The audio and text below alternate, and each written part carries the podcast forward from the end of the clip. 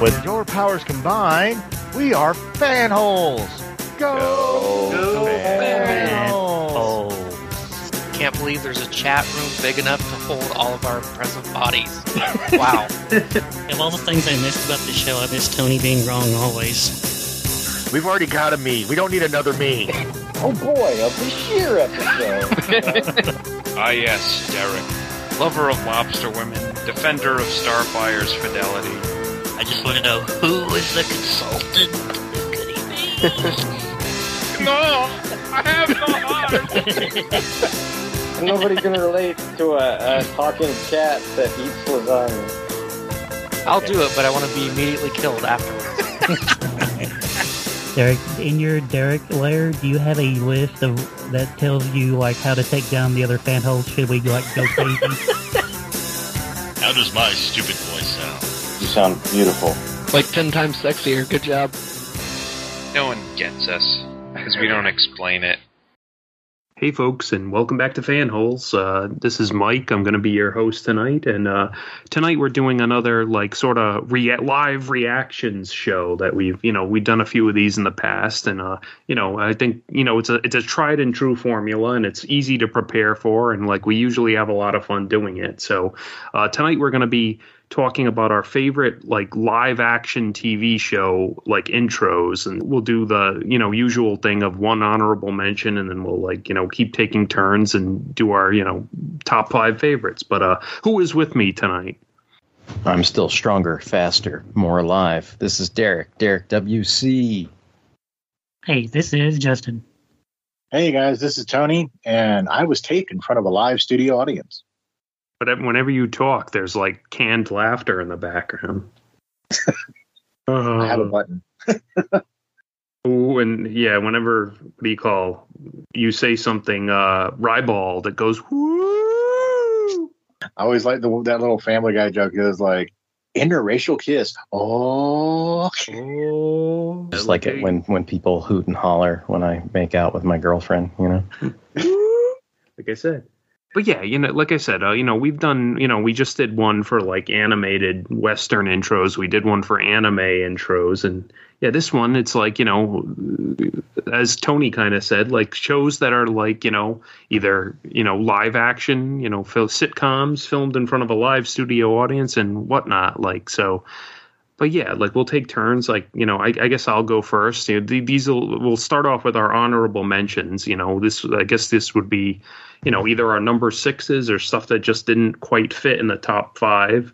My honorable mention. Um, I wanted to represent this franchise, but I was positive that one of you would also pick something from this franchise. So like I picked something relatively new and something I liked. And you know, Derek's usually like, you know, oh, I can't pick anything new because it like you know it hasn't had time to breathe yet. But uh, I, I I'm usually okay like you know doing. I'm like, you know what, I'll probably like this forever. Like I'm I'm I'm confident in making that judgment. But uh, yeah, so I will post this in the chat and then we'll watch it and then discuss it. Space.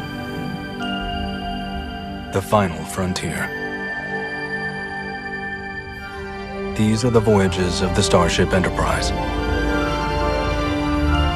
Its five year mission to explore strange new worlds, to seek out new life and new civilizations, to boldly go where no one has gone before.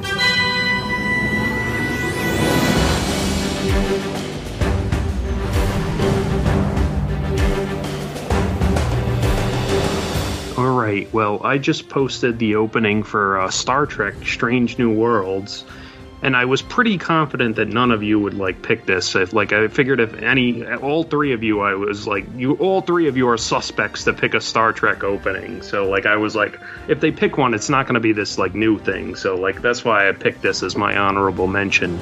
But like I, I really like this opening. I really like the theme to this show, and I think this is like the modern version of like you know Star Trek the motion pictures like glamour shots of the Enterprise or whatever. It's like you know this is the the for the you know current YouTube reaction generation of like you know like when you know people first saw the Millennium Falcon and the Force Awakens trailer, they're like it's the fucking Millennium Falcon.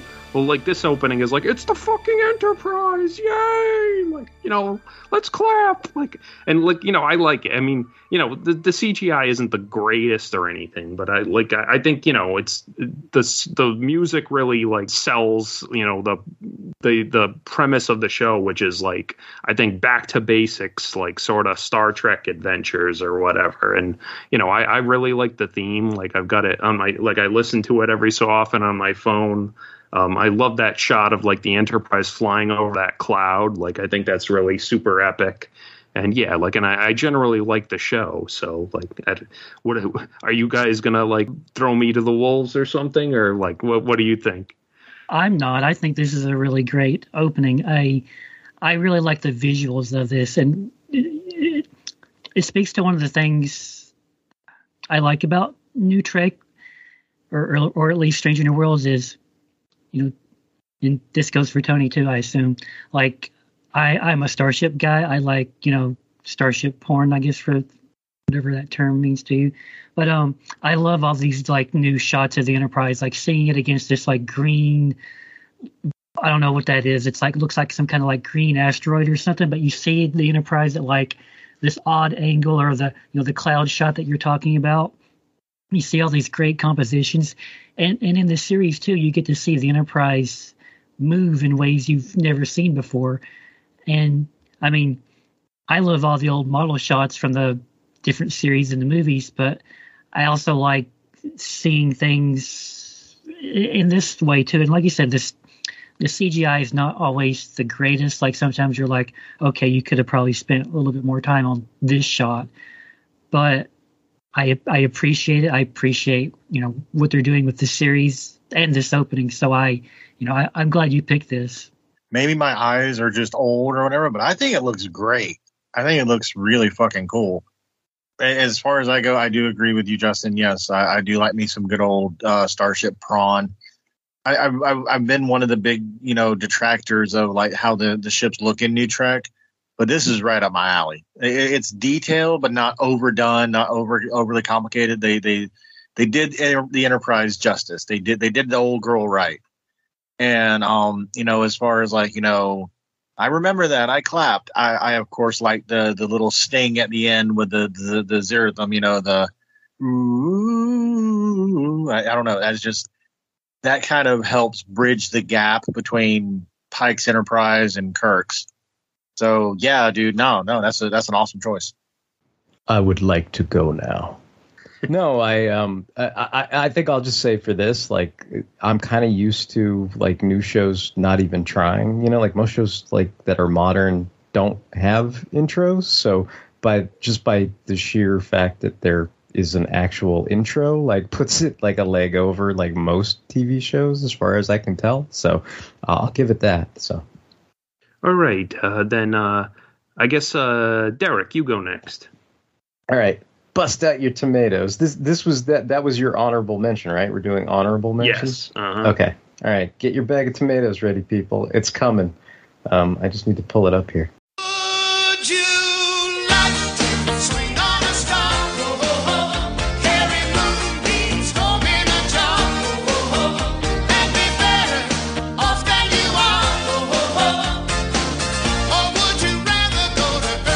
Knew it.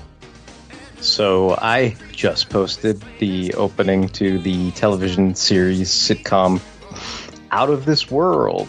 And this is where Mike inserts the spot clip about, you know, uh, you may find that uh, having a thing is is not so desirable as wanting a thing because as far as I know this has never been released on DVD and I totally want it to be released on DVD but if it was released on DVD I would watch like you know two episodes of it and stick it on a shelf and it'd get dusty. But I totally love this show. I watched it tons when I was a kid. I probably had a crush on Evie Garland uh, who was the lead character that could pause time with by putting you know her two index fingers together because her dad was from outer space, and her mom was an Earthling. And I, I feel like there's somehow Zach Morris fits into this because you know I don't know maybe Zach has some of that alien DNA because he can like pause time too or something. But anyway, uh, I dig this show. Uh, probably, I'm guessing of, of the of the three of you, b- at best, Tony's probably the only one who who watched this. I'm guessing, but I I'm, I'm ready to be proven wrong or dodge uh, tomatoes like George Bush dodging a shoe. So let's go. Well, I, I, I'll I'll be the one who gives you the calm before the storm. I totally watched this show.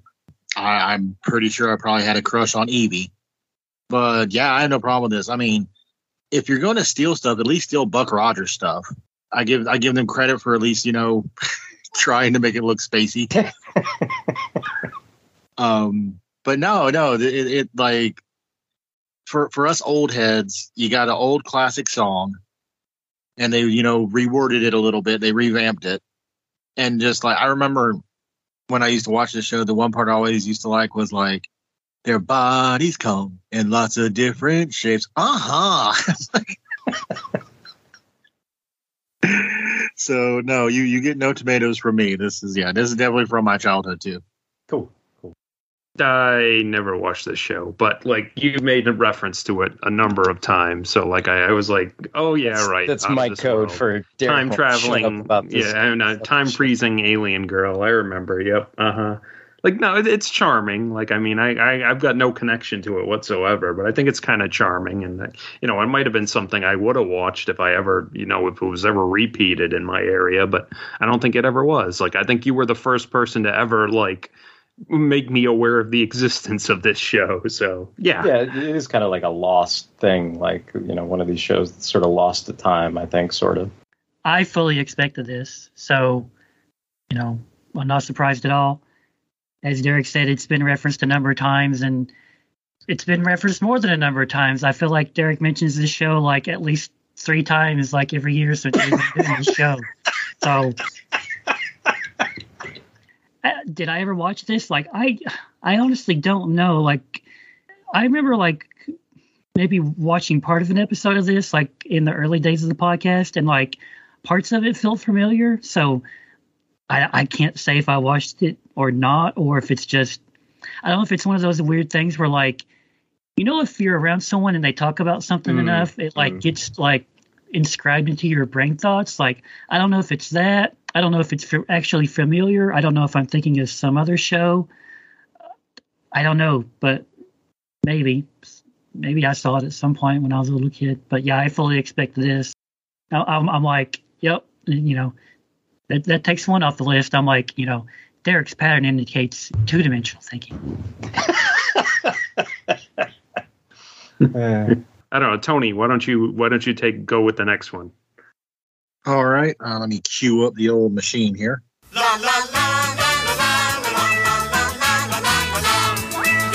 New Zoo Review. Coming right at you. Where three delightful animals have fun with what they do. If, if anybody's wondering about this, I, I picked the New Zoo Review from PBS programming, and I picked this because uh, when I was a kid, this opening more than the show got stuck in my head as far as how catchy it is, and also my my younger self like did not know about girls, but I thought they were icky except for Mary Jo. I thought she's cute, and I want her to be my mommy. It it's it's uh how that would change. It, it's it's it's it's disturbing. Uh, the all the animatronic kind of faces are kind of terrifying. Uh, it's super seventies, but that's why it's an honorable mention and not like really one of my favorites because it's good. It's more on my honorable mention because it got stuck in my fucking head and I could not get rid of it. But I was like, you know what? No one else is going to ever talk about New Zoo Review, so I'll give you a chance. You fucking weird ass frog. So this was on PBS in the 70s. Uh, it was it was like it was like filmed in the seventies into the early eighties, and it was still airing when I was a, a kid. Yeah. Okay, I I've never heard of this. This is interesting. Like it, this is not an insult, but it feels like Fraggle Rock with like 20% of its budget or something. Like it's kind of I don't I don't know. There I find shows like these kind of charming in a way. It's like what, it- what it- if it's like if it's like a bunch of puppets, or if it's like a Mister Rogers kind of thing, or if it's like Fraggle Rock. If it's like real people and like puppets, or you know people dressed up in like you know like a hippopotamus like suit and they're dancing around some kind of cardboard town square or whatever. Like I don't know, like that kind of thing is like really interesting and, and fascinating to me. Whether it's like Kukla, Fran and Ollie, or Howdy Doody, or you know all the, all the other like PBS shows that we're familiar with, like Mister Rogers and Sesame Street. Like I don't know, there's something about that. Like as I get older, I'm kind of fascinated, like in those shows, like how they were made, like. And I guess it's also that thing that me and Derek talk about. It's like you got to give props to the guy in Super Sentai who writes the song about like the transforming mech to sell it to the kids. It's like you kind of also have to give props to the the man or woman who's writing a song about like here's our sequence where like the talking hippo wearing a tutu is telling you to eat your vegetables, kids. It's like there's your unsung hero. It's like someone got paid to write that and and build a set and make the costume. And I don't know. I, I kind of find all that stuff really charming and fascinating, and I, I'm not sure why. All So, right, uh, a dodged tomato. So I, I've I've never uh, heard of or seen this either, and and looking it up, it ran on first run syndication, like basically, you know, five years before I was born, basically. So that makes sense why I would have never seen it. Um, I thought maybe I misheard because you said Mary Jo, and I looked it up to be sure, but it's Emmy Jo, and you know Emmy how like, and, and you know how if you could, you know, go go back in time and have dinner with any person in history. Like I think now I, I want to go to dinner with Emmy Jo because goddamn Emmy Jo, hot, totally hot. Seeger Brothers, man. Yeah, totally. I was, I was going to say that frog is freaking terrifying. Like, look at look at that little like that thumbnail Yeah. right there. He looks like he looks like a duck, like not a frog, like a green duck, but he's really it looks. I don't know, but but no, that that that, that like like like Justin said. It's kind of like if Kermit the Frog was a Harkonnen from yeah, uh huh, yeah. Uh, No, I, I was thinking of Fraggle Rock too, like like Justin said, but like yeah, this looked like you know not not as like it looked a mix of that and like some like Sesame Street and you know something like a some weird like low budget hybrid of some of those shows. But no, that like yeah, and I I, I immediately took uh, interest. I was like, oh, that girl's kind of cute. Like maybe that's like I was like maybe that was Tony's like hook or whatever. Like you know so. Yeah, she didn't hurt. Yeah, the frog. Yeah, he's like the the the headpiece has got googly eyes, and like nine times out of ten, it looks like he's oxygen deprived. He's just like. he, feels like someone who would be mean to like Sigmund the Sea Monster or something. like this guy took What? my lunch today, kids. Let's go get him. He's meanie. why the fuck is a frog wearing a turtleneck sweater? Anyway, Uh, The science of new zoo review makes no sense. I mean, I mean, if you if you want to one up me for shows that are not currently on DVD, congratulations, sir. uh, I, I took the I took the prize. you you win. You win the fucking cup, like for sure. Uh, oh, well, well, thank you. I'm, I'm, I'm happy nobody threw tomatoes. Uh, yeah. All right, Justin, you're up. Okay. Just a warning. My number five may surprise you. My number two may shock you, and my number one may blow your stupid dumb minds. But until then, this is my honorable mention. I'm Garth Marenghi, author, dreamweaver, visionary, plus actor. You are about to enter the world of my imagination. You are entering my dark place.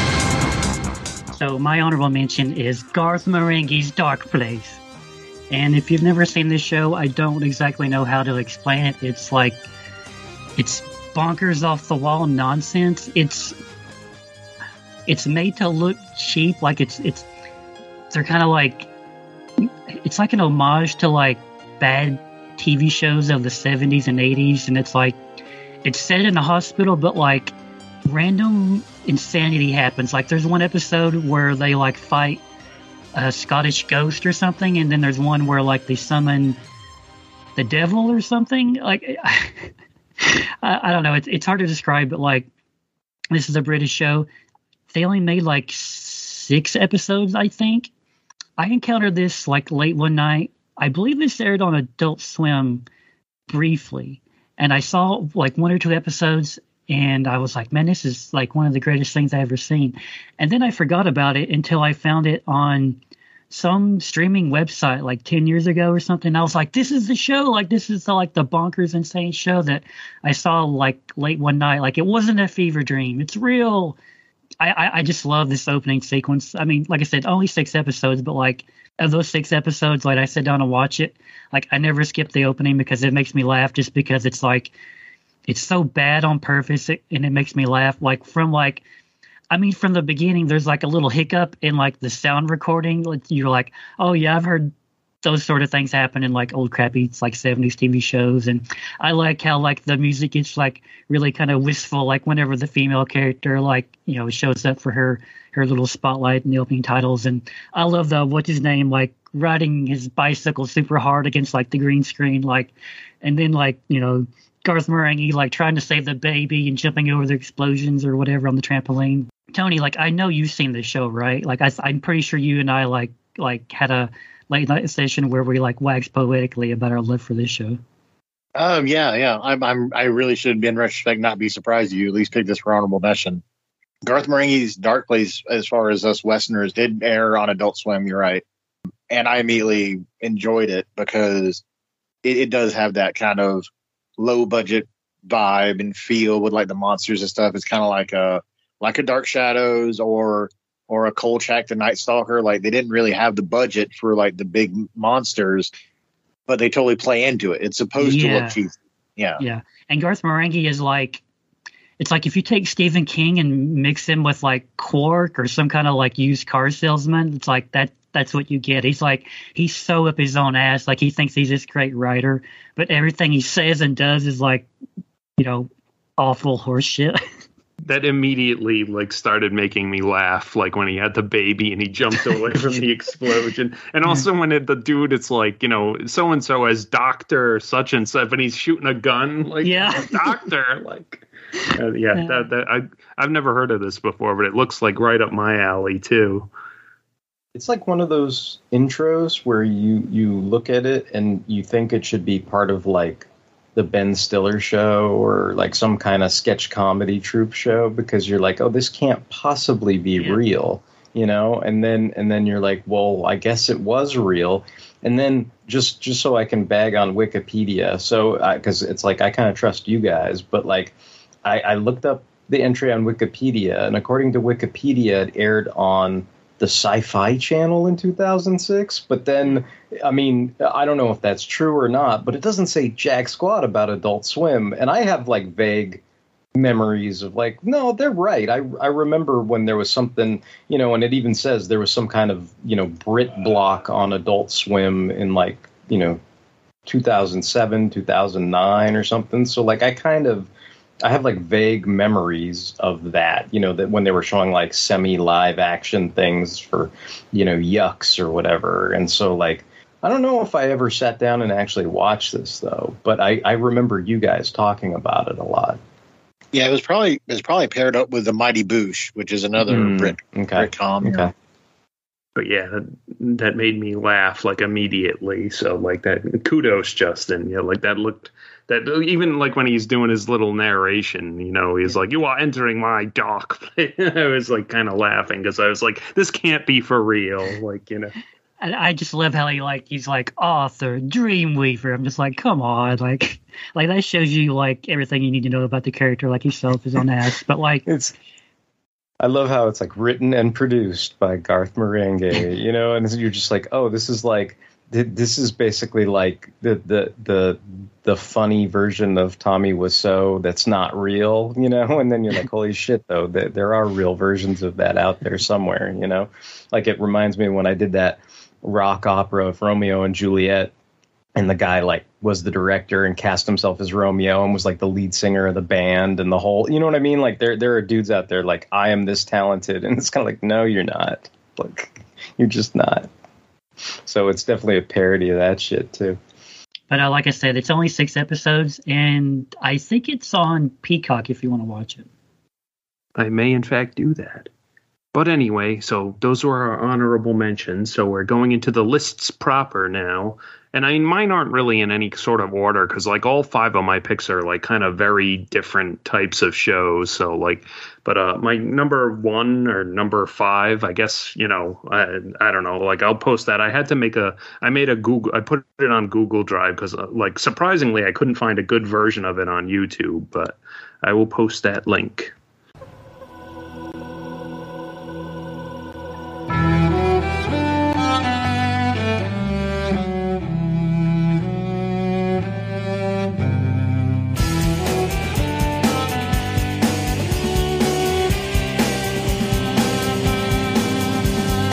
So I just posted the opening sequence to Angel, and specifically the season five version because I think Angel's one of those rare shows that like its final season might have been its best season. Like you know, usually a lot of shows like peter out, but I feel like they kind of rejuvenated the show in the fifth season and like you know really once they like this you know once they found out it was ending they really kind of like left no cards on the table by the end. So like you know I, I love angel. Like i love you know of the you know buffy verse like i think angel's corner of the universe is my like favorite corner. And i've always liked his theme song. Like it really contrasts with like you know buffy's theme song. And it tells you what kind of show this will be. Like it's a lot more you know melancholy and like you know gothic and you know so almost epic almost. And yeah like and like i picked the season five again i picked the season five intro because i think it's probably my favorite makeup of the cast. Like i mean uh, like I, I like cordelia but i think like season four kind of like you know ruined her for a lot of people. So like like and you know adding spike in place of her was a vast improvement so like to the makeup of the cast. So And Harmony. yeah and harmony too. Yeah she finally like i think it's only the last five episodes of the season she gets to be in the opening credits but she certainly deserved it. I mean she she's been appearing in like the buffyverse since like buffy season one so like yeah. And amy acker gets like Illyria put in the like you know final version and you know does I, I like they also since you know they added Spike to the cast it's like he gets the they they've always had the shot of Angel doing like the double stakes like killing the two vampires on either side of him with the stakes in his wrists. But like for the fifth season they did gave it to Spike because you know that's kind of a theme of the season of Spike like you know like in competition with Angel. So I always thought that was pretty good. But yeah like this is one of my favorite shows and one of my favorite intros of all time so I totally have your back that season five was was the best season of Angel, and I kind of have your back about like you know if you if you need to find like a very specific version of your favorite intro, like like you said, this is kind of like a a snapshot in time. You know, it's like a certain configuration of your favorite superhero team where maybe it only lasted for like a couple issues or it lasted for like you said like the last 5 episodes or whatever it is, right? It's like this very granular snapshot of what was going on. And and I do feel like if you try to look stuff like that up on YouTube where you're like I want the season 5 intro that was like the second season 5 intro, it becomes excruciatingly difficult to like get that level of granularity. So I'm I'm almost not surprised you had to kind of Yeah, like up your up your own version and everything. The closest the closest I found it was like sped up and it was like not like Mm. widescreen. It was like a tiny box within a box. So but yeah, this is this is a fun intro. I mean, I you know like, like you guys, I'm I'm a fan of that corner of the Buffy verse. I mean, you know, I think you know I don't know uh, w- whether this is frowned upon or not. I think you know we're all you know male, so I think we can more easily relate to Angel and Spike than than we ever could to to Buffy or Faith or whoever, right? So it's like that's that, that- you know that's something like I guess you know for the guys or whatever, right? And and then on top of that, like it was just like you said, it was kind of like all the cards were on the table, no holds barred. It was the final season. There was a lot of like cool stuff that got done in that season. So I I totally understand why you went for this version of the intro and and why that kind of brings back a lot of kind of like solid, good. You know, it's like you know I might not remember all the details of every single episode, but it's totally one of those things where you're like, oh yeah, Angel season five, like fuck yeah, you know, like that's that's kind of the you know that that's kind of what it, it it dredges up in me where I'm like fucking a, this was cool. I, I like the fact that it's a short opening, but it gets everything done quick and clean. Like you get the whole gist. Like you said, the the, the basic theme is everything is terrible, and it's going to continue to be terrible. there's like it, there's a little bit of hope in there, but it, it, it's a very like Angel is a downer show, but like uh, in the best way because they never give up. But like it's it's, it's very much a, a story about tragedy because you know of Angel's like history. Um, I remember when I first started watching Buffy, I didn't like Angel because I thought he was just like a pretty boy. Like to me, he was like the the prototype uh, uh, Twilight vampire. But that's because I only saw him like in a few episodes, and I didn't really watch Buffy like consistently. And then after I got really hooked on it, I was like, oh, okay, so no, he he's kind of an asshole. Okay, cool. And he he has like you know a real character, and I'm totally like yeah. When the show started airing, I was like, yeah, I got to watch Angel. This is going to be an awesome show, and the really slow like cello, like it just yeah, it fits Angel totally. And, and as everybody else, I agree. Season five was the best season, and it gave you everything you wanted out of the show. Too bad it was the last season. I have nothing new to add. I agree with everyone. Like this is my favorite season of Angel. It's a great show. So Am, am yeah. I- So uh, oh, okay. Derek, yeah, you are up. Okay. Um, quick caveat: you can stop watching this after like 55 seconds because it has the the outro tacked onto it as well.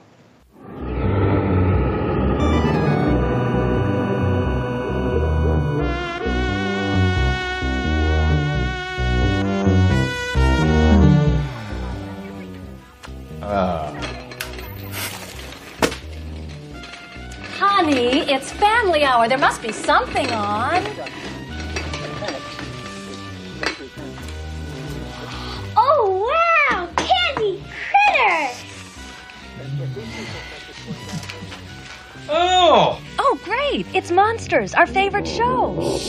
It's starting. So I, I don't know if this is by design. It, it certainly wasn't, but I'm I'm kind of just going in order, you know, of like you know my uh, whatever you want to call it, like my my favorites to my most favorites or whatever. So this is the intro to the anthology series Monsters that was run in syndication, and I mean basically it was kind of like a new you know story of the week every single week with you know a different cast and everything it's kind of like where all the who, who knows like all the unused uh you know shorts uh, rejected scripts from you know creep show and tales from the dark side and all that other stuff. You know if if if, if it didn't make the cut there it probably ended up in monsters. And i guess i was saying maybe it's it's coincidence but you know angel is kind of you know in that sort of supernatural you know horror bent or whatever.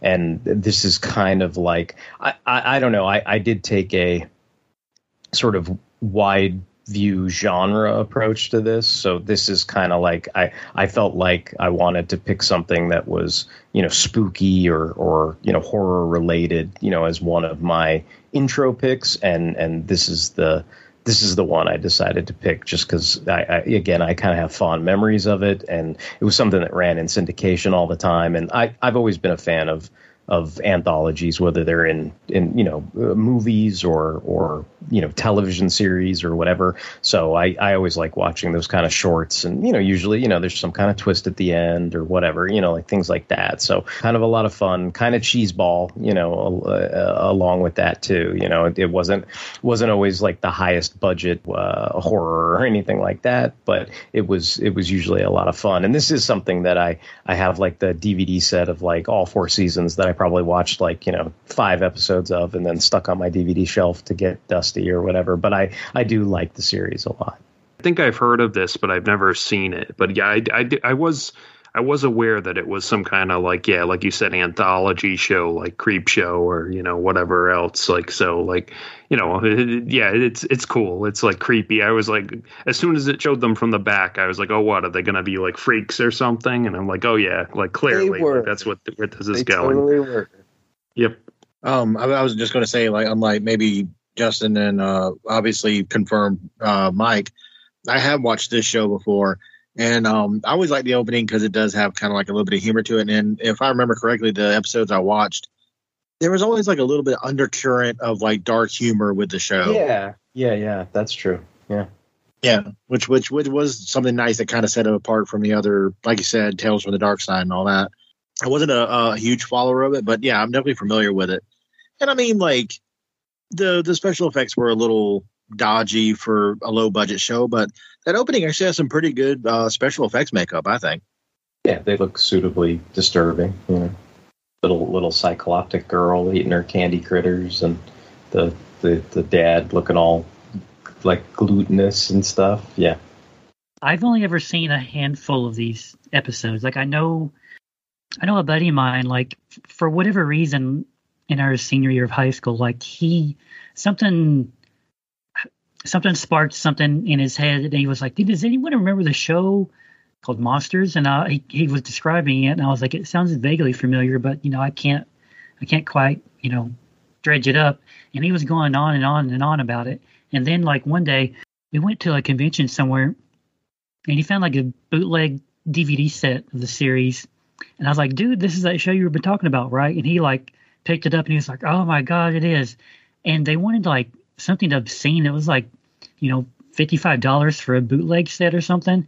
And I, I was like, oh, that's, oh. And he, he was like, you know, he was super tempted because this is the thing. It's like he's been, you know, he's been chasing this for years. Oh yeah, yeah. Wa- wa- wanting is not as Yeah. as great a thing as having. Like, well, for a long time, this was not, this this show was like out of this world in that it like I I believe what you're saying because I'm trying to remember, but the, I think this DVD set it was like you you had to special order it and you had to buy like all what is this like all 72 episodes on nine DVDs. So it's like it's it's it's all three seasons in one box set. And I want to say, um, I don't know. I'm trying to look at it right now, but I think it's like it was like Shout Factory or somebody or released this or whatever. But like I, I think because it was like owned by CBS, there were like tons of I don't know. Maybe there were rights issues or whatever. But I, from what I recall, I mean, this was a premium DV. You know what I mean? It wasn't cheap. Even you know, you're talking about the bootleg was expensive. Like I think the real thing was was probably more expensive than the bootleg. You know, like maybe it was like sixty or seventy five bucks or something for the whole thing. You know, like I, I just remember it being expensive. I do know in like 2012, 2013, some somewhere around there, like they started airing it on Chiller, and that's where I watched the handful of episodes I've seen. Ah, okay. I don't know if it's still airing there or not, but Yeah, I remember they used to air a lot of those old shows. Like I, I remember for a while they were airing episodes of Freddy's Nightmares, and it makes sense that they would air Monsters because it all, to me, it all seemed like it was all syndicated on the same type of channels. You know, like you, you'd get a block of shows and they'd all be playing. You know, m- maybe not come on necessarily all at the same time, but you know, you'd have some Twilight Zones and reruns, and you'd have some Freddy's Nightmares, and you'd have some Monsters, and you'd have, you know, like uh, the the Friday the Thirteenth Friday the Thirteenth show. You know, like they, they, those would all sort of War of the Worlds, like those would all sort of play around the same time frame and stuff. All right. Well, uh, Tony, you're up. All right, let me cue up the machine, get the steam power going. She's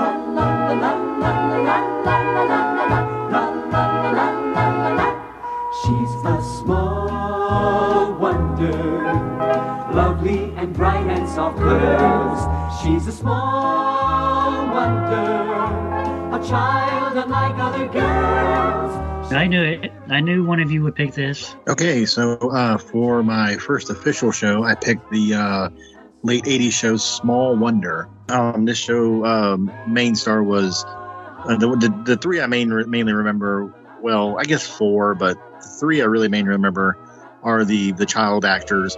Um, there was Vicky, which is an acronym. Uh, she was played by Tiffany Brissette. Um, there was Jerry, who played, I forgot his name on the show because he was pretty inconsequential. He was basically the bratty older, oldie brother. And then there was Harriet, who was this red haired girl who was not attractive. Uh, and she was snoopy and, and, and annoying. And the whole whole concept of the show is this guy, uh, uh, who has whose last name is McClure, Doug McClure, creates this uh, robot named Vicky, who they want to be their they basically ha- want as their daughter because she's they never had a girl, they had a boy. And the wacky shenanigans ensue because she's learning to be as close to human as possible, but she's got super strength and she has a very robotic way of speaking. Like, you know, whenever they say something to her, it's like, Vicky, take out the trash. She'll be like, take out the trash, and then like throw it over the you know house or something. It, it's throw it's it throw it through the kitchen window or some shit, you know. Yeah yeah yeah. It's it's it's you know the the wacky shenanigans are from her being uh, you know a robot who doesn't understand what it's like to be a human. Wah wah. But no, I have fond memories of the show. Uh, but again, it was it's from my childhood. Me and my me and my buddy used to watch it, and um, it, it's it's harmless humor. Um, the, Vicky even has an evil twin at one point. I want to say her name was Valerie, I think, and it, it was just it was lighthearted. You know, it wasn't a, a deep show. There was no flipping, you know, pregnancy scares or, a cop gets killed A, or a very a very special episode of Small Wonder. None of that shit. yeah, yeah. You, you didn't have to think a lot when you watched it. Um, but yeah, but uh, but again, just like that, the my previous thing, the the small wonder, and and out of this world too. It, it's got that earworm quality to it. You're just sitting there, la la la la la la la la la. It's just it gets stuck in your brain. You talk about those Marvel Legends spies from Hasbro. Like, I, I feel like they were listening to me and you, Tony, because they made that movie Megan, you know, with the backward three with the killer doll robot or whatever. And I was like, I'm like fucking Harlan Ellison over here. They stole my idea. Because we were talking about, don't do it, Vicky. Don't kill her, you know, whatever. And I'm like, oh, they stole my fucking idea. But no, I, I, I, feel you, dude. Like this, this was, this was something I, I definitely considered, but I, I think there's a comedy on my my slot that that superseded all others and I, I think that's why you know and then for the honorable mention I, I was willing to give myself you know a second sitcom thing and that went to out of this world. So that that's why small wonder didn't quite make the cut for me but i mean it was definitely something that i i you know i feel akin to you right? Where it's like you know sort of childhood memories and sort of like a comfort show and everything that comes with that so i i kind of get that so for sure And this week's episode of Small Wonder, Vicky accesses the dark web. and a very special episode of Small Wonder. She's like, "What is two girls, one cup? Oh my!" no, I, I know of Small Wonder. I think it it might have repeated on I don't know Nick at Night or something. Like I know it, I've seen it in repeats or something, but like I never watched it regularly. Like I know of it. Like and yeah, I knew I knew the theme song and like yeah, and you guys have both mentioned it over the years. So like I knew you know you guys had obviously watched it. So you know it's, it's again it's cute. I kind of. I kind of wish the the opening made it more clear she's a robot. Like I feel like that's not super clear in the opening. Like I mean, like I mean maybe they you know they probably didn't have a large enough budget to do a like you know her on a like operating table with like half her face like metal or something. They, they But, need like, they need like somebody to make like an anime intro of Small Wonder where Yeah, like her uh-huh. eyes like glow and she like glistens as she like leaps through the sky. yeah, or some she's like shit. Battle Angel Alita or something. Yeah, but Yukiko, Anino, Asai, small wonder. Small wonder. Yeah. But, no, that's cute. Yeah. Tony Justin. Wonder. Yeah, this is, Turn a wonder. I I don't know if I ever watched this or if it, I'm just like amalgamating like 12 years of Derek and Tony like constantly like going on about this show. So I I got nothing to be honest. Justin knew that there was going to be out of this world and small wonder at some point. What, what we- What what we've learned from this podcast is uh, Tony and I have been getting uh, kids off our lawn for for many years now. oh man. You're very good at getting me off. oh no. All right. Well, Justin, I think you're next. So I did go in order, and this is my number five. We used to be friends, but I haven't thought of you lately at all. So my number five pick is the season one intro for Veronica Mars. This is a show that I only caught like two, maybe three episodes of when it was originally airing. I know when it first premiered, I had a lot going on. Like I, I got my first like really for reals job. I moved away from home. I moved in with my fiance at the time. So I had a lot going on, and I only ever saw like I, I think I saw like maybe three episodes from like the first half of the first season, and I was like, hey, this is kind of cool. Never saw it again, and then 11, 12, 13 years ago, I like remembered it existed and sat down and watched the series, and I was like, oh yeah, like this this is you know this exists. I like this when I when I gave it a little try. So I sat down and watched it, and it's great. This uh, version of the intro, of the season one version, is my favorite.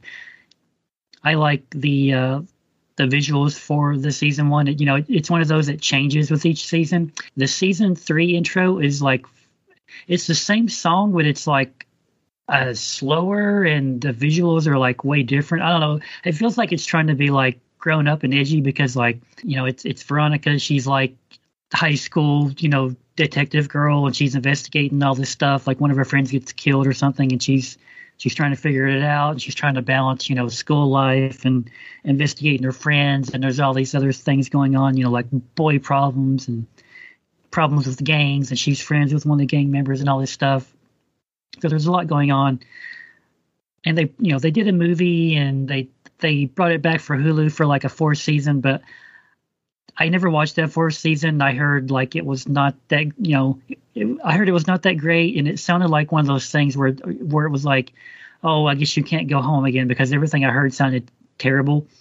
But uh, this song is called "We Used to Be Friends" by the Dandy Warhols, and I'm kind of curious. Like, did you guys ever watch this series? Like, I'm guessing no, but maybe I'll be surprised. Mm, That's a negative. Uh, I, I, you know, obviously I know of it, but like I, I never really watched it. Like, uh, I don't know. I guess it wasn't in my wheelhouse. Like, uh, I think I saw Kristen Bella like ton of times on like you know. various, Oh yeah, Craig Ferguson. Yeah, she was always on Craig Ferguson and like you know. I think some of those appearances. shows. I think some of those early appearances, she was there to promote the show. Yeah, uh huh. Like I knew she, like I, I always knew she was Veronica Mars, basically, but I never really, like none of the none of those promos or like you know anything made me tune into the show. But but it, it's again, I, I I do like the intro though. I think it it sells the show basically. It it tells me exactly what you know you need to know about, the show.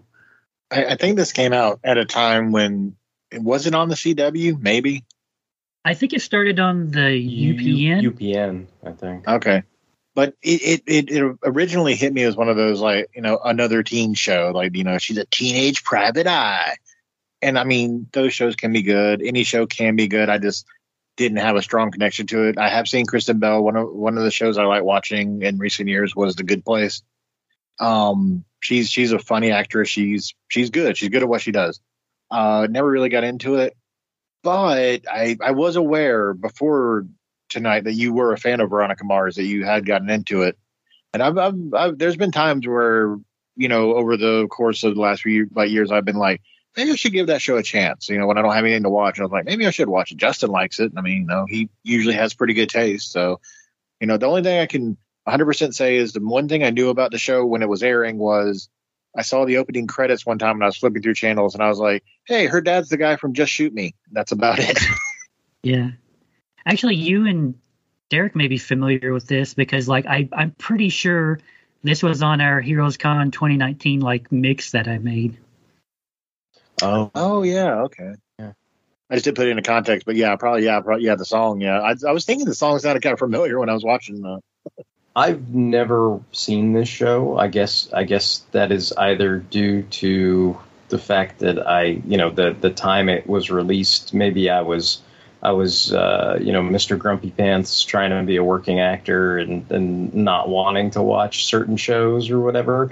But it also uh, probably um, was just like I, I don't know. Like I, I, I just don't I I don't think I really knew about it. To me, it seemed like it was kind of uh, I don't want to say. I mean, it was on network, you know, on a network television, you know, channel. But like, I, I feel like it was one of those shows that kind of went under the radar or is almost like a cult classic because I feel like I feel like it's like it's kind of got the same cachet as something like Dawson's Creek, but then it sort of has that like Twin Peaks cachet as well, if that makes sense. Like that, like like it, it just sounds like people that like it for the you know the mystery aspect like really really like it like i know i know andy leyland like I, I had him on fanholes a long time ago and we talked about the galactica 1980s comics but he does a whole bunch of podcasts on two true freaks and like he i mean i don't know uh, he may have even done like a specific episode just talking about this show but but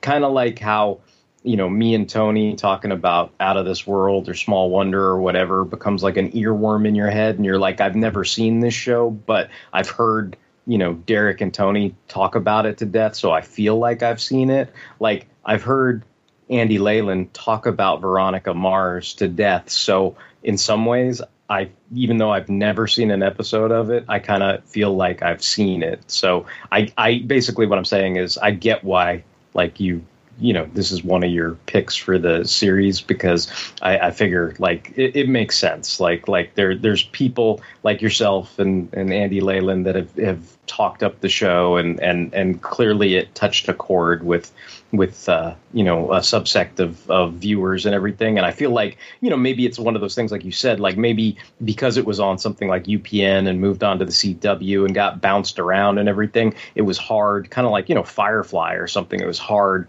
to find its audience on television at the time, but then sort of in retrospect, when when you have this you know kind of binge watch model and and people can find it on Hulu or whatever, then that's when people really really key into it and go, hey, where where was I when this show came on? Like, how did I miss this? This is so good, you know, type thing. Derek, this show is like Riverdale with the training wheels still on. Mm. Are there are there lots of uh, steamy lesbian sex scenes then too, or or that's what that's part of the training wheels? That's part of the training wheels. You, I don't think you get that. Okay. All right, so I think I'm up. And uh, this, uh, my next entry, uh, I don't know if this is like a type of show you guys even considered, and maybe it's cheating, but like I, I decided to to go for it. So here's my next entry.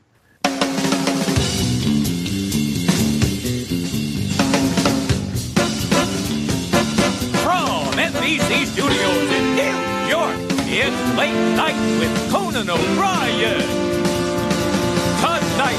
William Shatner, actor Kevin Nealon, and comedian Jake Johannsen.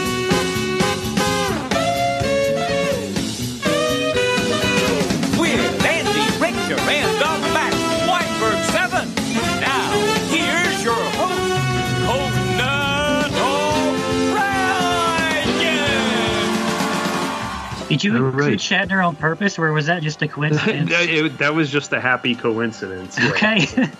But yeah, like I, I just showed the guys like the late night with Conan O'Brien intro, and uh, like I, I think this was his sixth or seventh year, I believe. Like because well, like I I wanted to find this intro like in particular, and I'm glad I did. And this is the specific one I was looking for because he had a few over like the course of his first show, but like like that first clip of him like that's The him river? jumping in yeah jumping Yeah. into the Hudson River Yeah, it's and great. like I remember like that was his fifth anniversary special when he did that where like the the cold open was like you know you know for my fifth anniversary we're gonna like seal all my like you know material in a drum and like drop it to the bottom of the Hudson River like and then like they did it and he was like yeah and he was like why did we do that again and then he's like oh no all my material and he jumped into the river after it like and I remember taught him to when they they added that that footage to the new intro the next year because and I remember him talking about it and he was like, "Yeah, I made sure that they used that footage of me jumping into Hudson River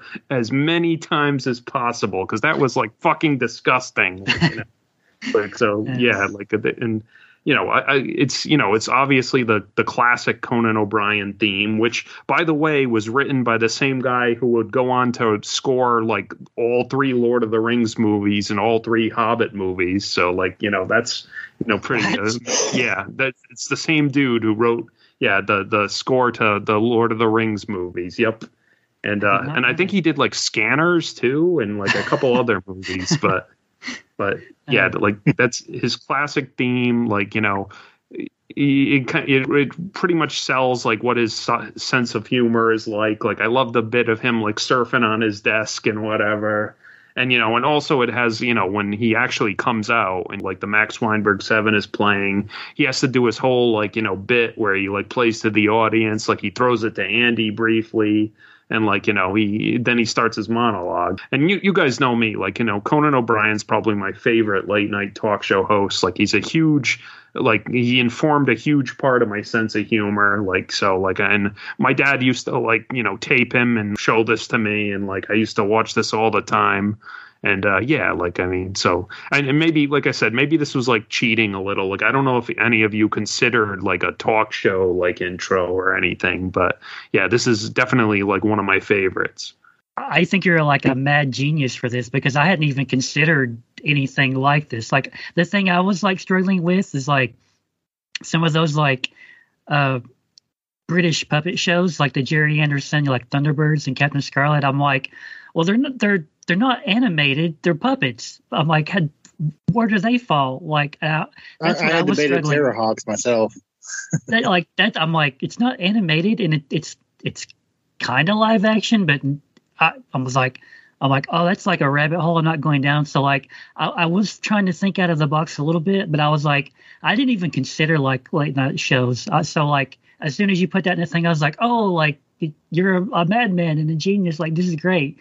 But like, I, I'm totally with you on this. Like, I love Conan too. Like, I think this is probably like my favorite opening. It's definitely the one that sticks out in my mind. Like you said, jumping in the river, surfing the desk, like it's that's great. When I was a kid, it was like a badge of honor. Like if you could stay up late enough to catch even like five minutes of Conan, like you were the man. Because it, it it's one of those things where like if you're like eh, you know eight or nine years old, it, sometimes it's really hard to stay up late on your own.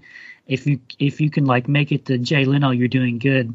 If you could like see even like five or ten minutes of Conan, like you were the man because you could go to school the next day and be like, "Oh man, I heard this really great, you know, joke on Conan," or like, "I saw this really great bit," and you know, you tell your friends about it. They're, they're just like, "Whoa!" Like they they can't even imagine like staying up that late and seeing it or something. So it was like it was almost like bragging rights for a while.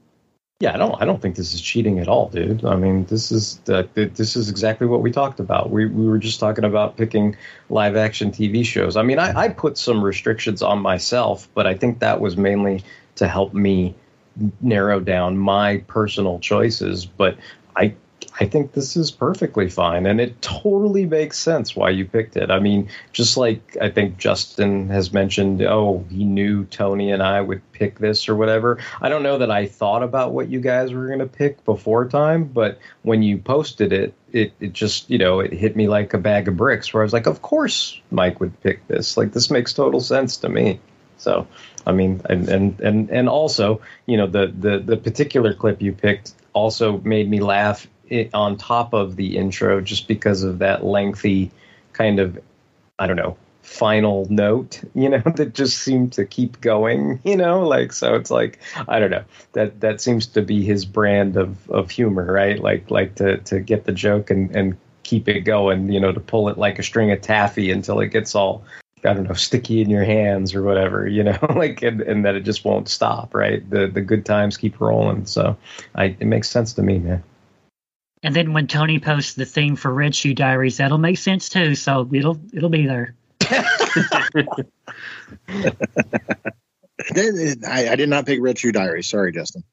Um, but uh, yeah, I'm totally Team Coco. Uh, uh, the Conan O'Brien was like one of the first talk show hosts who I thought was speaking to my generation.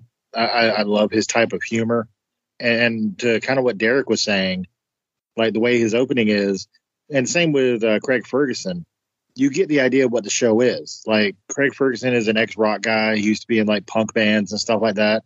So he's got this kind of like you know, like for a late night show, he's almost got like this like kind of dirty improv, you know, beat session kind of theme song.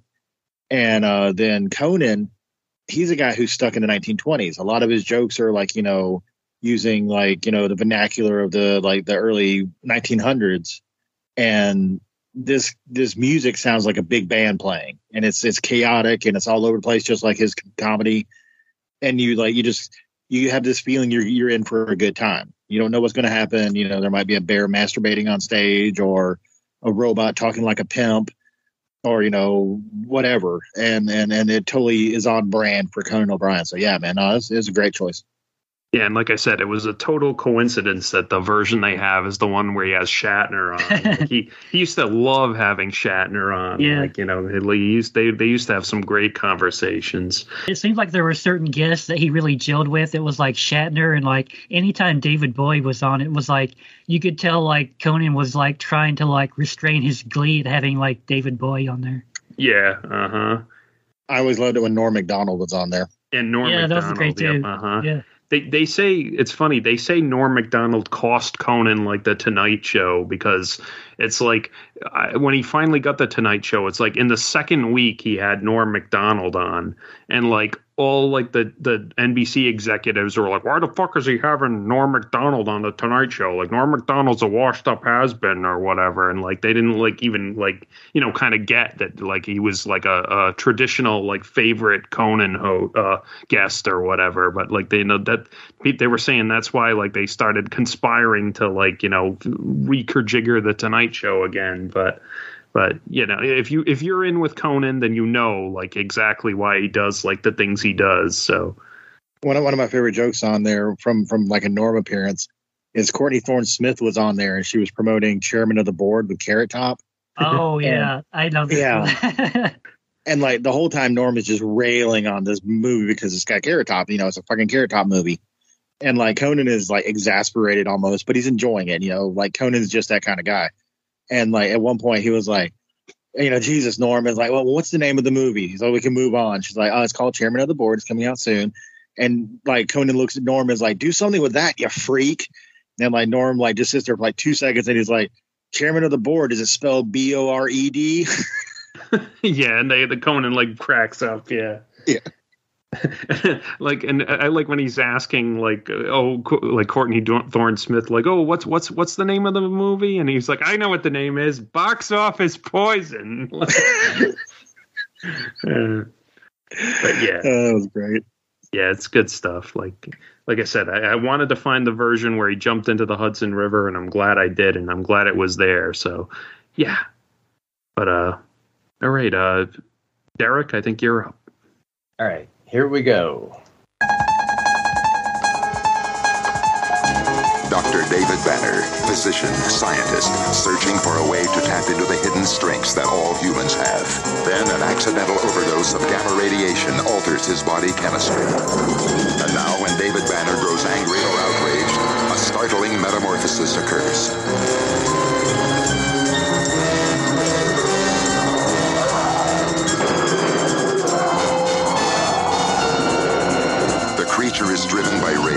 And pursued by an investigative reporter. Mr. McGee, don't make me angry. You wouldn't like me when I'm angry. Okay, that was the intro to Kenneth Johnson's Incredible Hulk. And I guess uh, I, I let myself pick a, a superhero intro, and it also kind of was a way for me to show Kenneth Johnson some love because I think, I don't know, most of the intros to V are pretty goddamn boring. But I wanted to pick something that I thought was really cool. And I, I think when it comes to me ranting and raving about all the jokestery, jokester horseshit in, in comic book movies as of late, I, I think, you know, I'm, I'm just going to point back to this and, and kind of say, like, this had as much verisimilitude as uh, 1970s, you know, uh, superhero television could muster at the time. And I, you know, when I was a little kid, I, I, you know, I always found it totally believable whether or not, you know, I mean, I don't know, maybe there's some hardcore Hulk fans that were pissed off that Hulk wasn't jumping around and he could get hurt by bullets and all this other shit. But I mean, for me as a little kid at the time, it really didn't matter. I mean, it was obviously a super successful show that ran for five seasons and had a bunch of television movies in the late 80s and 90s. So, um, you know, uh, there's no denying its uh, success or longevity. Um, but just the intro itself, like the the narration that kind of sets up everything, tells you, you know, what the what the crux to the story is, what the conflict of the story is. Like even if you've never seen the two hour opening movie, like this is that two hour opening movie, you know, summed up in like sixty seconds or something. You know what I mean? So it's perfect for the the the goal of imparting to the viewer, you know, that's never seen an episode of it, what the what the origin is, what the setup is, and then you know, and then people can you know be off to the races with whatever episode they're watching. Um, but yeah, I mean, I, I don't know. For me, this this is one of the earliest examples of of uh, grounded superhero television series that took shit seriously. So I I think it's it's well worth uh, uh, inclusion in this. I always like this opening because, like, like you said, it's serious, obviously, but like it reminds me a lot of The Fugitive too, because you know it's this very serious narration, like you were saying.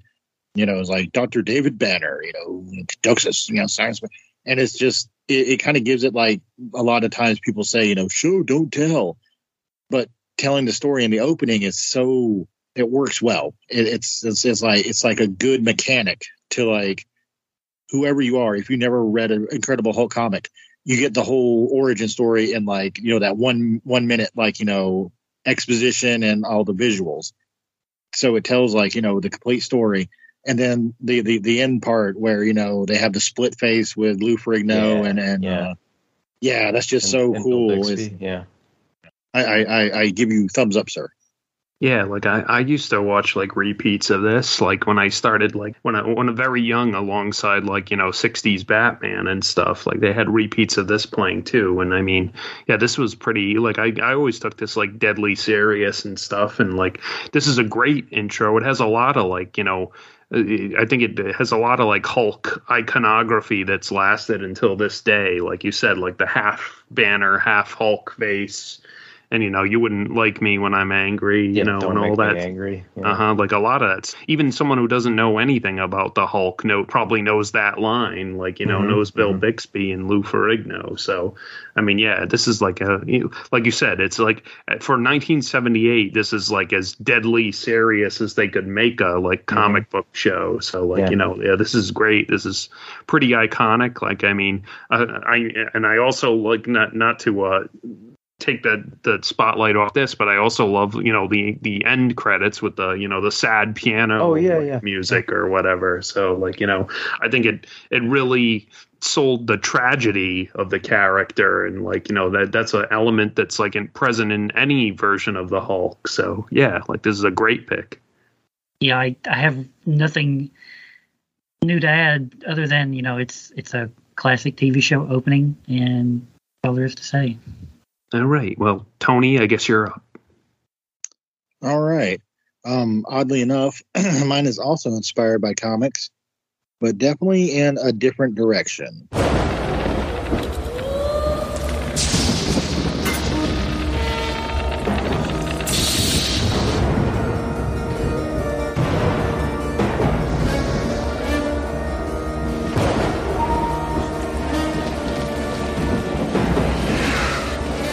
Okay, for mine, I chose uh, the HBO show Tales from the Crypt from the 90s.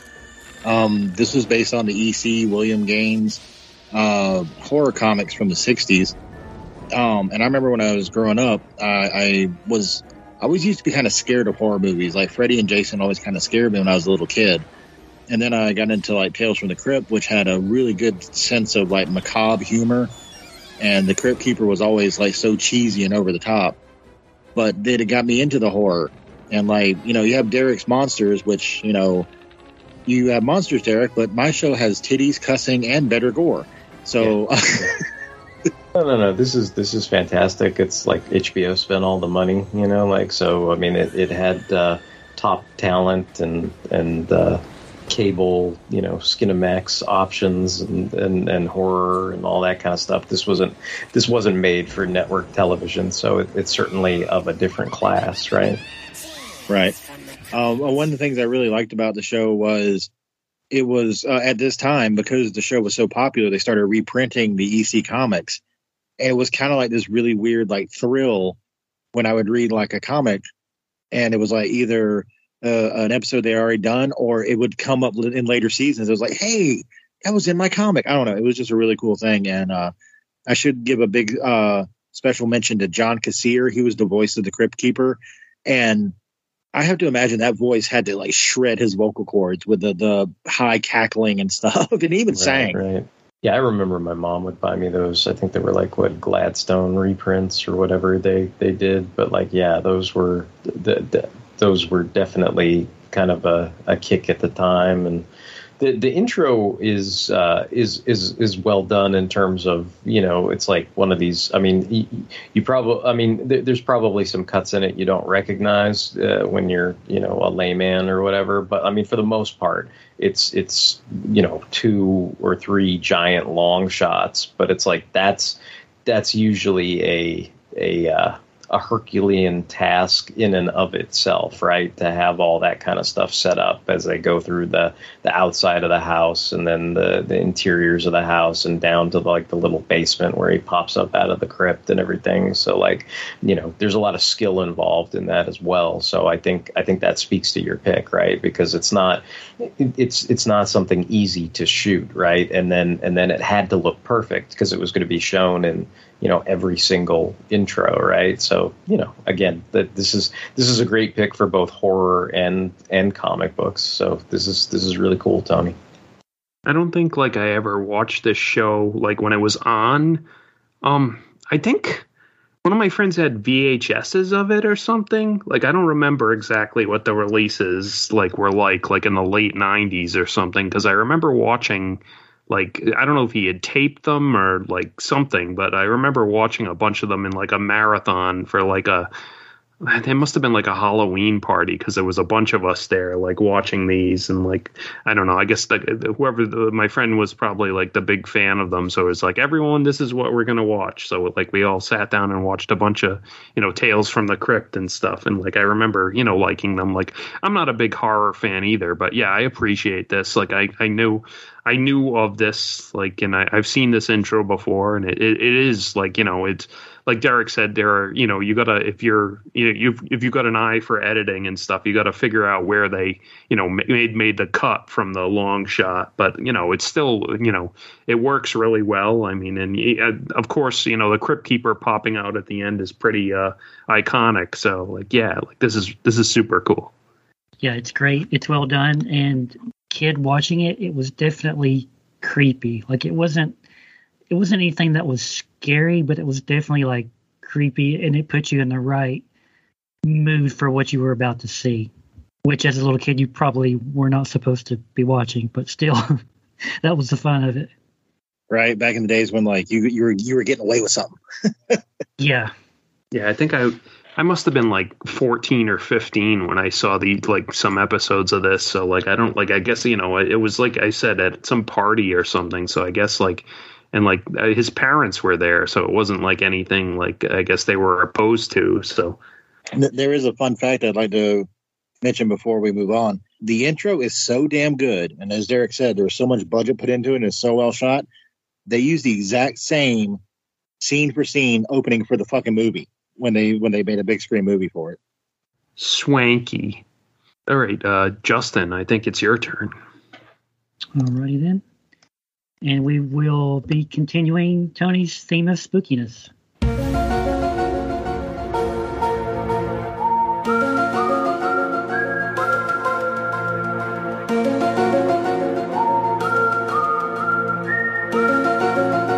So my number four pick is the original intro for The X Files. This is uh, one of my favorite TV shows ever, or at least the first um, six seasons, at least. Like after that, it gets a little sketchy and fuzzy, you know. But um, man, those first like four or five seasons, like those are really solid. I whenever I sit down and watch the series. I usually focus on those first like five or six seasons. So that's kind of my sweet spot. Going back to what I said about you know spooky openings and stuff like this, this is something that I always thought was kind of spooky and it also like got you in the mood for what you were about to see.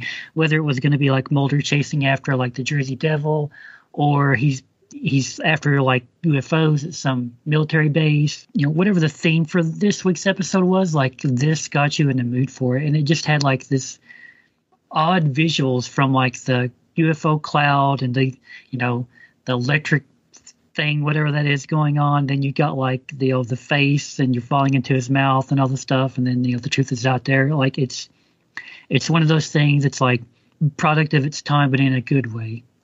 I, w- I was going to say like I had almost picked this, but I had a feeling you were going to pick this, and I'm like Justin will do this much more justice than I can. Yeah, X Files was was one of those shows I, I totally yeah Secret Brother You On I, I I got really into it, and um I, I would say like the opening is actually nothing spectacular as far as like visually like uh high budget, but that's that's why I like it because this is supposed to be kind of it's supposed to be a a, re, uh, a grounded show in reality that deals with the supernatural.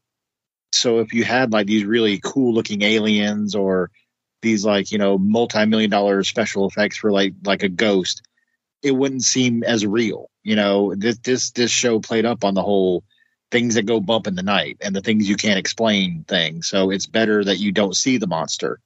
Yeah, it's a great opening and and of course you're talking about like you know iconic like the truth is out there. You know that's like an iconic line. Uh, so yeah, no, it is yeah, awesome opening. And like the the song too, I think is iconic, right? Like the the the whistling and the the whole theme and everything like that. Like that's, I mean, th- that's one of those things that you know. I mean, I I I- would be willing to guess all of us got into X Files pretty heavy at one point or another, and and I you know I agree with Justin. Obviously, the early seasons are some of the best seasons. But this intro was was pretty consistent throughout the whole run and everything, and you kind of knew you know like even if you were like in another room and somebody else was watching x files like that it, it's unique right? Like you could just tell by hearing the you know you know in the background or whatever and you're like oh somebody's watching x files like it, it's it's not you know it wasn't rocket science or anything like that but but it, it certainly made its stamp right? Like tony said the the visuals of it aren't necessarily uh, you know high budget CGI or anything, but in some ways like that that makes it kind of timeless too, right? It's like photographs and and and phenomena and and and text and and kind of sayings and everything and like you know it, it- makes it there, there's no there's no fear of that intro coming off as as dated in terms of like I don't know some some kind of like you said some kind of CGI alien monster or whatever. You're not gonna point at that and go, oh, that didn't hold up because there's there's nothing to point at, right? So, uh, and and of course this was a phenomenon, you know, like so it's like that's I I, I think it's uh, uh, uh, definitely a, a good go to as far as uh, you know television themes. I'm a Secret Brothers with Tony in that I briefly considered this, and I was like, "There's no way Justin doesn't pick this one." So like, I was like, "Yeah." So I, I was like, I was pretty secure in thinking you were going to pick this, and I, I was right. So, but yeah, you, like I, I echo everything. I mean, it's pretty iconic. It's pretty unique. Like there's nothing else like it. Um, I think it really like captures the like theme of like the fear of the unknown what is just out of sight like what we've seen only glimpses of and like I, I think that was something i like that gave me a lot of nightmares like as a kid basically and like this capture the the song and the visuals really capture this. Like you know i always make the joke that my grandmother used to watch hard copy and they'd always tell tales of like alien abductions and stuff. And what used to scare me the most was always like the friggin' like expressionistic paintings they'd have of like the alien abductions and stuff. And it was always because it like made your imagination like run wild, kind of. And like that's kind of what this intro does too. Like it's that feeling that fear as a musical and like visual like representation of that. So yeah this is like one of the best i'd say one of the best like you know intros of all time. All right so i think uh i'm up then. Uh, my third choice. Uh, I see no reason to uh, not continue the spooky theme, so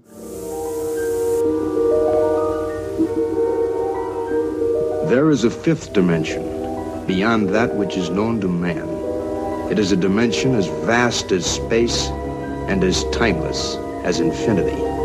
It is the middle ground between light and shadow, between science and superstition, and it lies between the pit of man's fears and the summit of his knowledge. This is the dimension of imagination. It is an area which we call the Twilight Zone. So I picked the original opening to the Twilight Zone.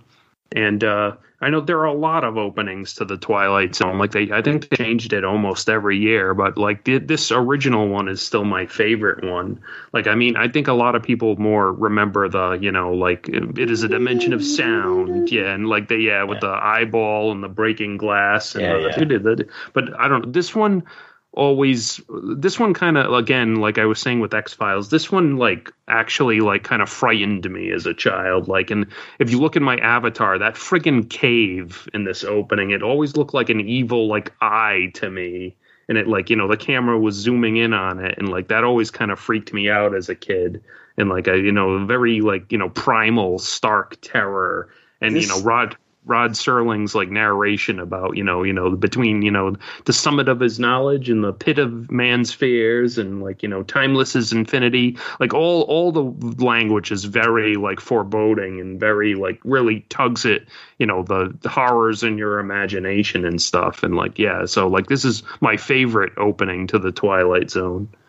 This intro, I it probably isn't specifically related to this, but this specific intro always makes me think of the episode where there's that colony of people that survived, you know, on a, a distant planet for all those years. And the one guy was basically their shepherd the whole time or whatever, and he was always preaching to them and keeping them alive. And then they finally get rescued, and you know, everybody leaves and they're like, "You sure you don't want to come with us, Shepard?" And he's like, "No, no, I, I, I lived here. I'll, I'll be fine." And then once everybody leaves, he's just sadly like preaching to no one, all by himself, you know, in in a little cave. And that's what this intro always sort of made me think of, where it's like, "Oh, dude, you should have gone with them, Shep. Like, what the fuck's wrong with you?" But that's that's the uh, the twist or whatever, you know, like so. Um, but but yeah, this is this is definitely a great intro. I love uh, you know, Rod Serling's narration and everything. It's it's classic television, classic narration. And as far as like you know spooky factor or whatever, like you know it, it's it's suitably ominous and everything. So that's you know, and there's also like kind of like a twinkle of wonder to it too. It's it's interesting. It's like it's it, it- it's kind of like if if if there's something like. Uh, you know, like like the Tales from the Dark Side intro is just flat out like spooky and scary, where the guy's like, "You're entering a world of darkness," you know, and it's like it's like freaking you the fuck out. And then like something like Steven Spielberg's um, what what is it like um, what, what was that show called? Amazing television. Stories? amazing stories right? Like that's something that's like totally on the opposite end of the spectrum where it's like everything's optimistic. This story is going to be so fucking fantastic. It's going to blow your socks off. It's going to be amazing.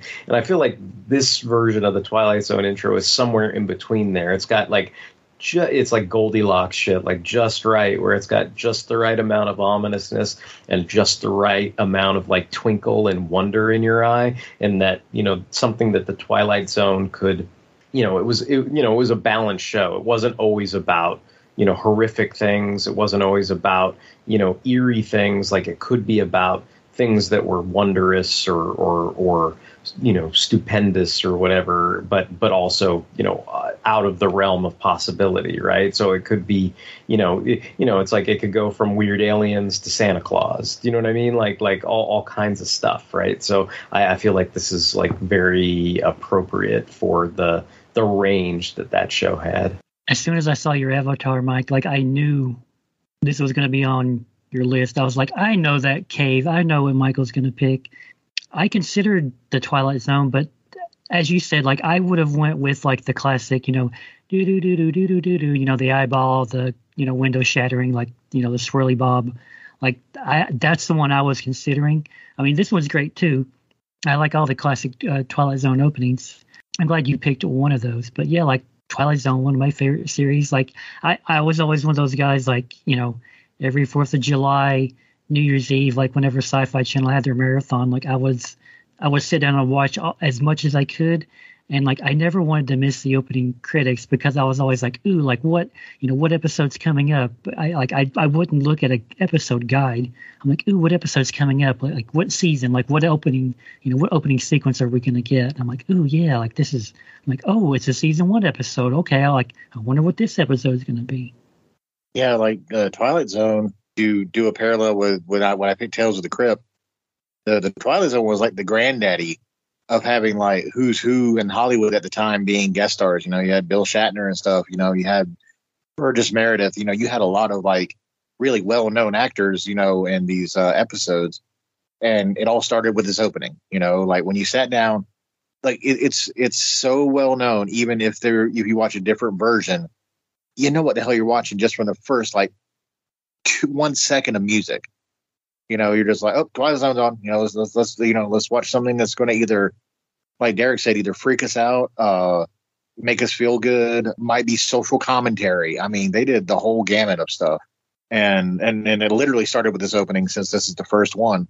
Um, I think they're all classic. Uh, I I do agree with Justin. I probably would have gone with the do do do do do do do do, but that doesn't mean this isn't like really cool. And you know, and now I like the fact that it this one is your favorite. You know that that shows how widespread this show is. Is like when you even have favorite openings for a show. That's how how much of an impact it has on like you know the uh, the society that watches it. Cool. So Derek, uh, you're up. All right. Well, uh, moving us slightly away from spooky, but still in a, a science fiction theme, here we go. John Crichton, an astronaut, a radiation wave hit, and I got shot through a Now wormhole. I'm lost in some distant part of the universe on a ship, a living ship, full of strange alien life forms. Help me. Listen, please. Is there anybody out there who can hear me? I'm being hunted by an insane military commander. Doing everything I can. I'm just looking for a way home. So that was the introduction of the season one opening of Farscape, and uh, it's a show that I have a lot of fondness for. I definitely wanted to include something that represents my love for science fiction, and I went with this mostly because it, it did have, uh, to my mind, you know, introductions of some of the actors and, and live action moments to it amongst the the CGI shippery and, and, and other stuff that was going on in the background there. So I, I figured that would work. And then I guess what's interesting is talking about like, you know, settling on a certain version because, you know, this, this ran for four seasons and was, uh, you know, uh, unfortunately cut short, right? It didn't it didn't have a chance to finish and was sort of canceled in the fourth season, and then later they got to make some some uh, you know direct to video type uh, you know television movies to wrap wrap things up, things that would have been planned for a fifth season.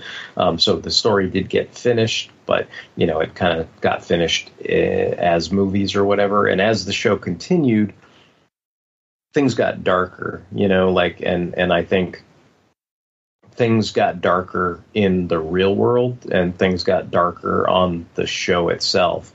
And so I, I think I picked the first intro just because I think it's the most pure of the four intros and it's it's the most viewer friendly of the the the four intros. You know, this is this is kind of the basic, you know, he's lost in space. He's he's run into this ragtag group of folks. Like he's being hunted down, but he's he just wants to find his way home. And there's something kind of pure about that. I think as they as they go further into it, you know, the ragtag group of people become his family. As they go further into it, you know, the the the the the, the enemies he's made grow bigger and more badder and and are more scary and everything. And you know so by the time you get to the the you know and then you know in the middle of it 9-11 happens and it's addressed. Do you know what i mean? So as as as the intros continue things get way more heavier and i think they're less viewer friendly per se, or less, you know, bringing you up to speed. Like it, it it's bringing you up to speed, but you you had to live through some of it. You know what I mean? Like whereas this, you didn't have to live through anything. It kind of tells you the core of what you need to know to get started with the show. But um, I've always been very very fond of this. The the Jim Henson animatronics and and just the you know the character in general. You know, I I, I, I, love Ben Browder's performance in this as John Crichton, and um, you know. I, I don't know. I've, I've just always been fond of the show, and I figured when, when I thought of it, and, and kind of, you know, I, I don't know if anybody can tell, but I've sort of been, you know, genre hopping. I wanted to give everything a good genre representation in my picks, and so this was definitely my punch at sci-fi. You know, so that this is what I went with. I've always really liked this opening, and what I like about it is that it feels so alien. Like this is not a Alexander Courage or Jerry Goldsmith like inspired tune. Like there, there's nothing familiar about it really. Like even the limited vocals, it feels alien and like weird. Like the first time I saw this, I was like, I was like, what was that? Like what? What was I hearing? Like the, you know, you see like, okay, these are the actors we're gonna see, these are the aliens and all this stuff, but I'm just like, what am I hearing? Like I've never heard anything like that for, for a TV show intro before. It's so weird and unusual. And you think about it and you're like, well, that must be something like what Crichton's experiencing. Like he's, you know, so far removed from anything that he knows. And that's like the same for the audience. It's like, this is what you're going to experience. Like, this is not a, a TV show intro that you're used to. And this is not going to be like your usual TV show either. So, like, I've always liked this uh, intro. Yeah, you know, we we we we've made mentions of like budget and like, you know, how this maybe may look a little cheap or this may look a little expensive. I don't know the budget of Farscape. I don't really care. Like the the Jim Henson puppets, the way it's shot, the the the explosions, even the CGI really holds up even today. It's it's a really good looking intro. It looks like it cost probably more than it actually did. It, it looks high class and you know, uh, to Justin's point about the alienness is like, you know, on the show you have some characters like you know that have you know quote unquote shit on their face and or just makeup, and you know we're expecting that from Star Trek, you know, just some prosthetics and stuff. Then you have characters like Rygel and Pilot who are just completely like not human at all. And it, it yeah, like when you see the episode, I, I can, I not episode, but the uh, opening, Justin, I can totally understand the first time you're being like, what the fuck was that? You know, like, I remember feeling like that about Dargo too, because even though he was like conceivably he he could be pointed to as another guy with shit on his face, like there was something where you looked at like his face and went, no human face can do that. Like how did they how did they do that? Like what, what it just it looked kind of to Justin's point, it looked so alien the way his his beard was a skin and it parted and and you were just like who thought of this like like what it's like it's so you know so foreign right like where you're like oh it, it really put the alien back in the word alien as opposed to you know again it, it- easy to throw stones at right you know something like the the the alien of the week on Star Trek, where it's just you know a guy, but then he's he's putting makeup for four hours just to you know make his face look a little funny. But ultimately, you know these guys were all bipedal human looking things, whereas you know like you said the the Jim Henson animatronics, you know Rygel being a little you know sluggy thing on his little hover throne, and then the the only thing that I I felt slightly bad about was you know, to me, I'm like Scorpius is just the ultimate bad guy, right? And it's like, well, I, you know, since I stuck with the first season intro because it's the most pure, right? He's not in that, but it's like one of those things where, to me, he's kind of part of the package, even if he's not in the intro. But like all those things kind of made that show for me. I never really got into Farscape, and like I think you know it, it would some. I think it's like something that would be on like Saturday afternoons or something in reruns, and sometimes I'd like catch an episode or something, but I'd never really like you know commit to it or anything but yeah like i like the intro though. Like i like you know his narration. I like how it kind of cuts in and out and like you know becomes like run on in some places. Yeah it's it's very cool. Like i like all the yeah jim henson like you know prosthetics and like muppets and you know stuff like all that looks really super cool. Like i mean it, it could have been something i got into but i just never like i said committed to it. So like yeah. But uh i guess uh tony you're up next All right. Well, we've had science fiction, we've had horror, we've had a little bit of laughs. Now we're going to have 150 horsepower of pure adrenaline. This is Jesse Mach, an ex motorcycle cop injured in the line of duty. Now a police troubleshooter. He's been recruited for a top secret government mission to ride Street Hawk, an all terrain attack motorcycle designed to fight urban crime, capable of incredible speeds up to 300 miles an hour, and immense firepower. Only one man, Federal Agent Norman Tuttle, knows Jesse Mach's true identity the man, machine, Street.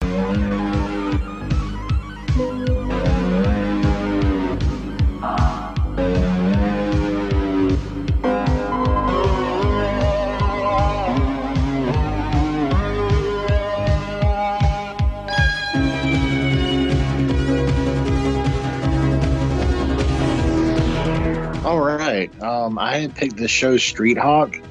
Um, it was from like the late '80s, I think 1987. From the the credits, you can see it starred a guy named uh, Rex Smith. Uh, basically, it was about this guy who got seriously injured in the line of work, and he was doing a desk job. And through the the miracle of science, he uh, was able to get the use of his uh, full use of his body back. And because of that, there was a trade off. He had to become the undercover agent known as Street Hawk which basically means he gets to ride around on a bitchin' motorcycle. I do not know if this show would hold up today, but I loved the show as a kid. It was fast motorcycles, cool tech, which I'm a huge tech head. I love robots, cool cars, cool spaceships, cool motorcycles. I didn't even realize this, but this may be why I like Kamen Rider so much because, you know, motorcycles. But I don't know. It was just cool. It, it- it's, it's a motorcycle with like rockets and machine guns, and it's got turbo boosts and it's all in black. It's got the Batman vibe too because it's kind of dark and gritty. And the, the the the theme song kicks ass, and it's it's like what the '80s was, all wrapped up in a nice little package. So I just yeah, I just love this intro, and I, I love the show when I was a kid. Like I said, I don't know if it holds up now, but damn, it was it was fun when I was watching it. Is this like some? Did this come after Knight Rider? Yeah, I think I think it, it probably was generated by the popularity Yeah, I was gonna of say, Knight 'cause I- Rider. I like in, like in terms of things like you know what, like Airwolf and Street Yeah, Hawk like and Airwolf. Like I yeah. feel like I've seen like fifty different like shows about like a man and his very special vehicle that Yeah, fight crime together. You know, like so. But yeah, the, you, you you're right, Tony. Though the theme is pretty awesome. Like you know when it really kicks in towards the end. But like I, I had never seen this before, so like I was like like I said, I, I was just thinking I was like, oh, this must be like you know inspired by like Knight Rider or whatever. It's like the kids they like their special vehicles, like in f- fighting crime. the kids they like bringing down urban crime. urban crime, you were going down. No, I, I, I totally watched this show, Tony. So I get I get why you you picked this. Like I, I, I remember, you know, it was a staple of the '80s. You you were always watching shows like that. It was, you know, I, I don't even know if they make TV like this anymore. I know I know you were saying like I don't know if it would fly today. Like I can't think of anything. Like do, do they make quote unquote action television shows anymore? Like I I kind of don't think. So, you know, Yeah. Like I, I I think that's that's. I mean, I don't know. Maybe I'm talking out of my ass, but I feel like that's a lost art because I don't. I can't remember the last time a new television show came on where it was just it was pure adrenaline action type stuff you know whether it was you know explosions or or something where it was like pure just you know fighting or or whatever. But you know i mean i don't know. Uh, clearly i don't watch that much modern television so i may be overlooking something super obvious. But i mean i, I certainly can't think of anything from i would say this genre which i'd say like you know e- even beyond the the obvious you know KITT Night, Knight Rider, Airwolf, like even beyond that, you know, things like the A Team, you know, like just any of those kind of action oriented television series, you know, I don't even know, Dukes of Hazzard, you know what I mean? Like any of that Right. stuff. Like I can't I can't think of anything like that that that is is there that's a modern equivalent. Yeah, like nowadays, it, you know, like back then it would be like, you know, Street Hawk finds out about bad guy, he chases bad guy, gets, you know, kind of fucked up, confronts bad guy at the end. He's like, "You'll never catch me, Street Hawk," and he shoots a missile up his ass and blows him up. And nowadays it'd be like, "You'll never catch me, Street Hawk." Oh, really? I have a tragic backstory. Okay, go ahead. You what about you, Justin? I, I don't know if you watched the show, but did did you at least like the opening? I did like the opening. I have heard of this, but I've never seen it uh, at all. It's very 80s. I like the music and I, I like the visuals, so it's, it's definitely interesting. Like I could see why little kid Tony would be fascinated and excited by this. So there's that. Yeah, and that, like you said, Tony, I was kind of like, oh, this is yeah, like Kamen Rider or, or Masked Rider. Like, Yeah. You know. All right. Well, Justin, you're up. The Babylon Project was our last best hope for peace. It failed.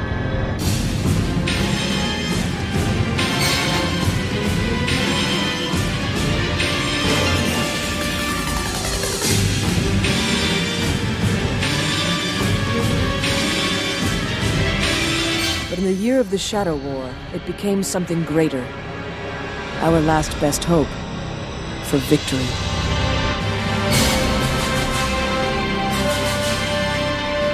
The year is 2260. The place, Babylon 5. So my number three pick is the third season intro for Babylon 5. I've talked about Babylon 5 a few times over the years on this show, and it's one of my favorite TV shows ever.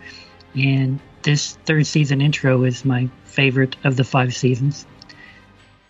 Before Babylon 5 was on TNT, like I had only ever seen three episodes at most. So I was pretty excited to sit down and actually get to you know, dig into the show. And the more I watched, the more I loved it. And then when it got to season three, like the first time I heard this music that is in this intro, like it gave me goosebumps. Like that's, I was like, ooh, like I'm, I'm super into this, and I like recognize that. And then every now and then, I, it, I every now and then, like when I sit down and rewatch the series, every like five or ten years, like I every now and then I'll get a little bit of that, and, and I, I always like that feeling. Like I don't know, it's it's a weird feeling to chase. Like when you watch a TV show or a movie that like pulls you in, and it you're so into it, like it gives you like the goosebumps just from the music. I know Derek is familiar with Babylon 5 because he just sat down and rewatched this series uh, somewhat recently. So, any thoughts on this, Derek? You know, you know what I like about this particular intro that you picked because it's like you know the first two intros go into you know how Babylon Five is a space station and we're we're trying to you know work with different species and bring about peace and diplomatic you know kind of envoys and all this other stuff. Like I kind of love how this intro just cuts the bullshit and they're like, nah, none of that shit worked. We're at fucking war. You know what I mean? And then and then it's like now it's time for the epic music and everybody's like you know seriosaurs like head turn to the camera. You know, and I'm like, oh, this is badass. You know, so like that's that that that's what I think is is fun about that because it's like basically they're like we failed and now here's all the epic actiony shots. Like you need to be you need to be watching this because it's super epic and super important. You know, like so I I, I always thought that was kind of like a a cool a cool take on on the whole thing. Like we're not gonna we're not gonna bore you with any of this shit about peace and diplomacy. Like we, we're fucking going to war. Like you know? So it's like that's that that's something i always thought was fun about this particular version of the intro Yeah, much like Farscape, Babylon 5 is something I never really got into, but it again, it was weirdly I feel like there was always in repeats on Saturday afternoon, so occasionally I'd see a random episode of it, but it was probably pretty impenetrable to me when I like it I know it's definitely a show you can't just pick up like, you know, with Yeah. watching any random episode. It's like, you know, and everyone knows it's like, you know, J. Michael Straczynski's like epic like space opera and like it kind of reminded me like uh, when we talked about cartoon intros, like when I posted like the Exosquad intro, I'm like, it's like there are so many characters on the show. Like the the credits have to have like here are the top twelve people you need to know who they are, like who Yeah. are, and like this this is this is a, basically the same deal. But Yeah, it's certainly certainly equivalent. Yeah. Yeah. yeah, and like like Derek said, like I, I I immediately like got the impression, oh, season three, this must be when shit started hitting the fan because they're like, yeah, because I, I I always knew Babylon Five was like, oh, about like you know. Uh, getting along on a space station or whatever, but then I was when I saw this one, I was like, "Oh, this must be the season where it all goes to shit." Like you know, so you know, it's wartime. I don't know if I would be considered the biggest fan of Babylon Five, but it definitely definitely picked up its pace, like you know, as the Shadow War progressed and everything. And and I didn't hate the first few seasons. The the, the simple, honest to god fact was is that I was in my early twenties, late teens, whatever you want to call it, and the the CGI didn't wow me. I thought it was you know really kind of basic. But the thing was, is it was it was one of the first shows to really use a lot of CGI. So they were kind of breaking ground in a lot of ways. So that could be really forgiven, you know. And then the CGI got better as the the seasons went on, you know. So like, I have no problem with it. And I think one of the, the one of the biggest crowning achievements of Babylon Five is it was one of the first sci-fi properties that got a cult or even probably more than a cult following that actually, you know, gave Star Trek and Star Wars a run for its money because for the longest time that was all anybody ever talked about.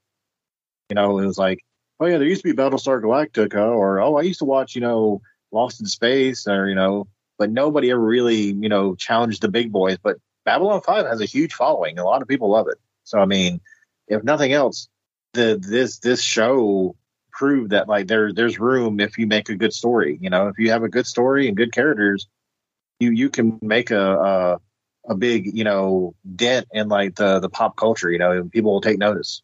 Yeah, the the last season, I don't know if it's because they got that nice TNT money, but there's some really beautiful shots, CGI shots in the last season. The thing that always stands out in my mind is like I remember early days of the show, I was talking about Babylon Five, and you were like, "Oh man, yeah, like those those first two seasons, whenever they blew up something, it was just something breaking into like a thousand little triangles." Yeah, yeah, It was like a, a bunch of Doritos. Yeah.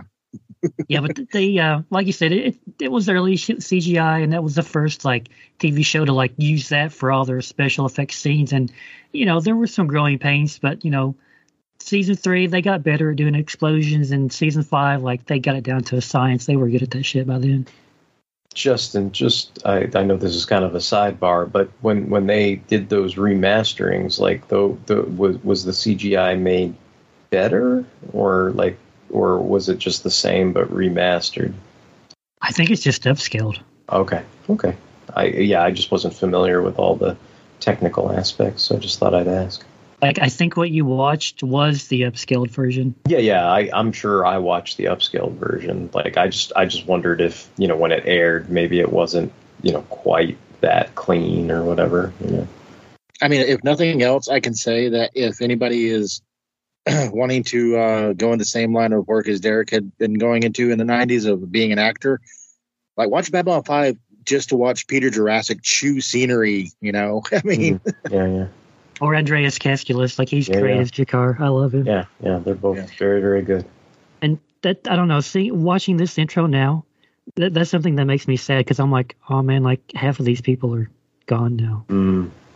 Yeah, but it's it's good. We got to enjoy their work, and they they live on, right? Like yeah. Bruce Boxleitner's still alive, right? Yeah. Yes. Okay. Yeah. That I was like, I haven't heard of him in a long time, but I was like, he's not one of the ones who died, did is is he? Like, He's still around, and they're doing a um, animated Babylon Five movie, and he's coming back for his role. Yeah. Yeah. Okay. Good. But um, yeah, I yeah. guess Peter we're, Jurasik is no longer with us, yeah. No, he's still with us. It's um, Andreas he died. Katsulas, this G'Kar. Oh, okay, okay. I thought Peter Jurasik died. Okay, man. No. My bad. Sorry, Peter. if you know, he's inevitably going to listen to this. Yes. I mean, he's he's listening to it right now, going, "You dumb fuck." he's one of the he's he's one of the spies who listen to our live Skype calls. He's like he's like dabbing like you know the napkin on his uh, mouth, like you know, and he's like, "That dumb son of a bitch! He thinks I'm dead." he's like 12 years of listening in to these four randos Skype calls has finally paid off. Uh, but uh, I guess we're back to you, Michael. Yes, sir. And uh, again, I'm I'm continuing a theme, although again in a slightly different direction of uh, space sci-fi. So here's my next pick.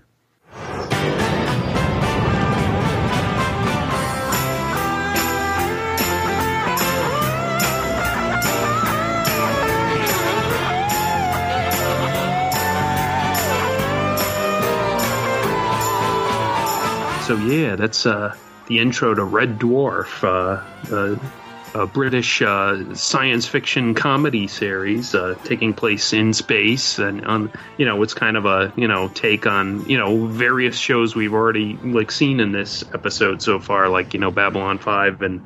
Uh, well, I mean, this is, predates some of those shows. It's more of a take on like Star Trek and stuff.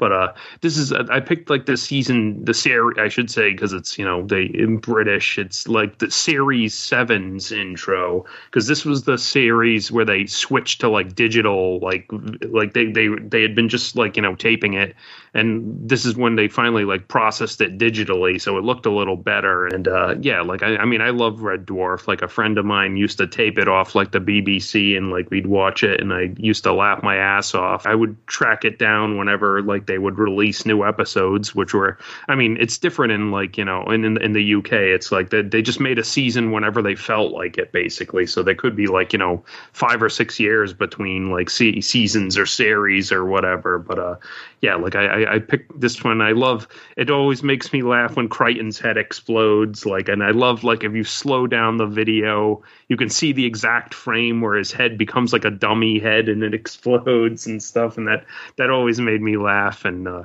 yeah, but like I've always loved Red Dwarf. Uh, I know like our absent fan, Hole Brian's a huge fan of Red Dwarf too, and I think Tony, you're a big fan of Red Dwarf as well. So like, yeah, like I, I I'm a big fan of this show. Yeah, I I remember when I first saw Red Dwarf in the late '90s, and we had we me the house I was staying at was a bunch of us would like just get together and I'd stay the night a couple nights and then go back to my place. But uh, one of the guys had rented a Red Dwarf cassette from the library, and um, I watched the hell out of it. Uh, it was like I was there like a day or two, and just I had to watch at least four times.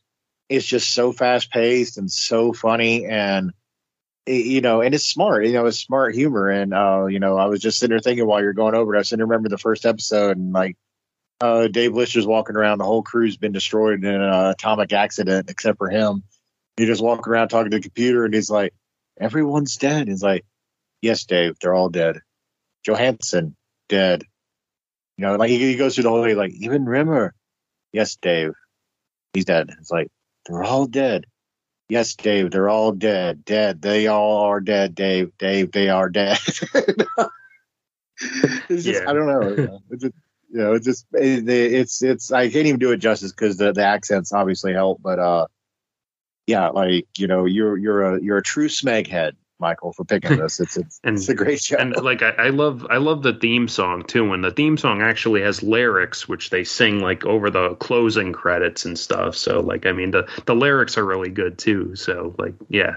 And it's really funny because the opening, like you you you pick like you said the later seasons, but the original opening is is the ending song, but slowed down and made it sound really kind of ominous and like galactic. Yeah, like the later on, like the the song became a little more lighthearted as they leaned more into comedy and stuff. But yeah, early on it was a little more like epic in tone. I have well documented emotional baggage with Red Dwarf. Go back and listen to past episodes, but I'm I'm happy that Michael likes this very much. And this is a show I am not familiar with at all. I've had various people recommend this to me over the years, but I just, I don't know. I've just never sat down and gave it a try. I, I know I should, and it sounds like something I would definitely like, but I just, I don't know. Like, whenever I sit down and watch something, it seems like I always go to like an old favorite, like you know, Babylon Five or Twilight Zone or you know, X Files again. Like I, it's not that I'm like in the grumpy pants like hate everything new mode of Derek. It's just like I'm like, okay, there's so many new things. Like, what am I gonna like? What am I gonna watch that's new to me? And I just sometimes it's overwhelming. I'm just like, oh, there's too many things. Oh, I'll just watch Angel again. Like, screw it. But um, I one day I will sit down and I'll give Red Dwarf a try. Yeah, I think I think Red Dwarf would really be up your alley, Justin. Like, yeah. But anyway, uh, Derek, then I think it's your turn. All right, here we go.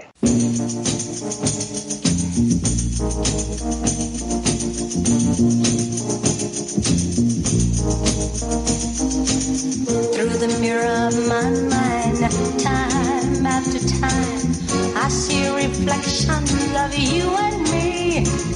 Reflections of the way life used to be. Reflections of the love you took from me. Oh, That was my sort of genre pick for serious drama type thing. Uh, that was the season two opening of China Beach. And it was a show I watched when it was coming on ABC. Um, and then I, I feel like this and my number one pick are, are shows that I revisited in reruns like during during the dark days in Los Angeles, and they sort of got me through some tough times. Um, but also, I guess you know the, the the caliber of actors. You know, they had Dana Delany and Robert Picardo and Marg Helgenberger, and you know, trying to pick the right intro for this because there you know there were a number of there were four seasons so there were a lot of different intros and then there was like the kind of special intro for the TV movie versus the first season versus the second season and third and fourth seasons and everything like that. And I kind of wanted to pick an intro that had like some of my favorite characters like Dodger is a really cool character and he's not as much of a role as he plays in the first season and the uh, TV opening movie. Like he's not given the, you know, it's like he's got one of those, you know, special credits. It's like and you know, so and so, you know, special guest or whatever. So she, he doesn't get the, you know, kind of like you were talking about Harmony. Like he doesn't get featured until until this uh, season intro and everything. So like there's basically there were reasons why I picked this particular one and the fact that it's it was one of the few that didn't look like absolute dog shit record off a television screen on YouTube or whatever. But um I I I do I mean I, I guess I like the show for a number of reasons, but it is it is a really good drama. It is uh, something that I think I was stuck on because it,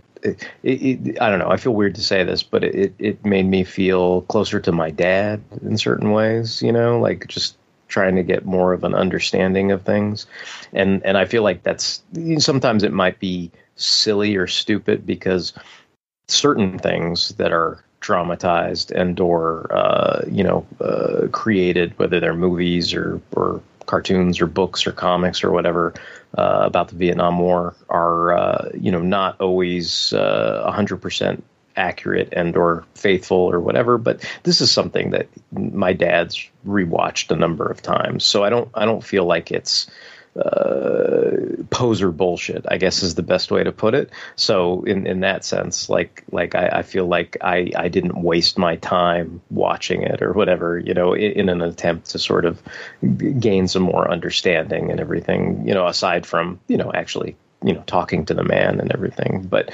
yeah i mean i, I don't know. This just you know for me it has a lot of emotional connection. And and then you know I, the, the song is great. It's like a classic song from the era you know which probably caused uh you know like one of the reasons why this took forever to come out on dvd as you might imagine was tons of of rights issues with all the 60s music and stuff do you know what i mean like so there's there was that aspect and like that's something where you know i guess you can easily replace the theme song of fucking Dawson's Creek, right? Because it doesn't mean a whole shitload one way or the other. But with something like this, that's like a period piece. It's like you can't, you know, you can't put Nine Inch Nails in your fucking Vietnam drama, you know, uh, period piece, right? Like you can't fucking swap that shit out, right? So, so you kind of had to either do it or not do it, right? So, anyway, I was I was glad they were able to release this on DVD. I do have all the seasons and everything, and uh, you know, I, I got some good use out of it. My dad got some good use out of it because he he revisited it because I let him use the DVDs too. Um, so anyway, it's just uh, you know quality drama, quality series immediately stood out to me. I knew I knew it was going to be one of the things I picked when we started talking about this. Dude, you're the man for picking this. This was so you can't see me doing the little finger thing. Like I was so close to making this my honorable mention because I like this show a lot too. But I I went with Garth Marenghi because I was like Garth Marenghi makes me laugh and it's obscure and there's only six Right, episodes, right, so right. I'll talk about that. So like you're the man for picking this. Like I mean, I mean, on on on top of the whole, uh, you know, you know, Emmy Jo is hot. Like Dana Delany and Marg Helgenberger are fucking hot. You know, so so there's that going for it too. Dana Delany is so good in this, but like wh- this is one of those shows I remember, like this and Twin Peaks. Like when I was a little kid, I remember my parents were watching those shows, and like whereas Twin Peaks seemed almost impenetrable to like a seven year old kid, Mm. like this was something that I could sit down and watch. But it, it seemed like my memory is like sometimes I would get shooed away, like if it was a more oh, like oh yeah, yeah, yeah. adult or, or Mhm, intense mhm. episode, they'd be like, like, "Why don't you go to your room and play?" it?" I'm like, I, "I'm watching this. This is really interesting." I sat down and rewatched this on DVD three or four years ago, and yeah, it, it, it's great. I mean, it's you know, obviously, like you you probably have to be in the right frame of mind. Yeah. you know what I mean. Like it's not it's not light viewing. You know, No. like it's not it's not uh, uh, I guess fun or entertaining or whatever. Right. This is I mean, it's it's it's definitely a, a serious drama. Like uh, the the the other thing too is. Um, I, I feel like I was maybe like, you know, I, I know it's funny to say, but I, you know, you're talking about you might have gotten shooed away. Like, I feel like I was probably like twice your age by the time this first came on, if that makes sense, you know? So it's like, it's like that, that was one of those things where I think it didn't matter if it was Twin Peaks or China Beach or whatever. I think by then it was kind of like, well, you know, like I, because I, I feel like by then it was like I was allowed to go to the video store and rent whatever crazy fucking Freddy movies I wanted. So China, China Beach was not like, you know, Yeah. you know what I mean? Like that, that wasn't going to be like the deal breaker or anything like that. But you know, I mean, I feel like I, I feel like part of it started as kind of like me just being a teenage boy and going, hey, look at Marg Helgenberger, she's hot, you know. But but it, it, it did turn into, you know, something obviously much much more uh, greater than that, you know. Um, I'm not really familiar with the show as far as a viewer. I'm pretty sure when it was coming on, I was still in the, the mindset of, or the age where I was in my sci-fi, I was in, in my, my, my cartoons and, you know, I've, I've never left that obviously, but I, I was very close minded to anything dramatic because I usually thought it was dry or boring or whatever that, whatever you want to call it. And then I started watching like Quentin Tarantino movies. Uh, I started watching, you know, shows like Law and Order, and you know that eventually led me to like you know stuff like uh, Breaking Bad stuff. So I actually gained an affinity for like really good drama, and I know a lot of people said this is a really good show. Um, that opening looked awesome. It it it, it seemed to hold the you know very true to the Vietnam you know imagery we've seen, and uh you know like footage from that time. Um, and yeah, and the Vietnam era is is like if you watch a show like MASH, they show the horrors of war and stuff like that, but it is a comedy. I don't know if you could ever drop comedy into a Vietnam setting. It, it was it was so much worse than the Korean War. So like the gravitas is already established. You know, it's already it's going to be fucking serious. And I do remember at the time when it was airing, even though I wasn't watching it, I remember it got like a lot of awards. A lot of people said it was like you know the hottest show. Like watch China Beach. You know, like Dana Delany is a superstar and and like all the acting is like top level and and yeah like you said there's so many actors who either be, went on to become big stars or they're they're just really great character actors like Robert Picardo who Yeah, shows up in everything yeah Yeah. Yeah, Robert Picardo is fantastic. Dan Yeah. Delany, you know, eh, eh, pretty much everybody on that show, you know.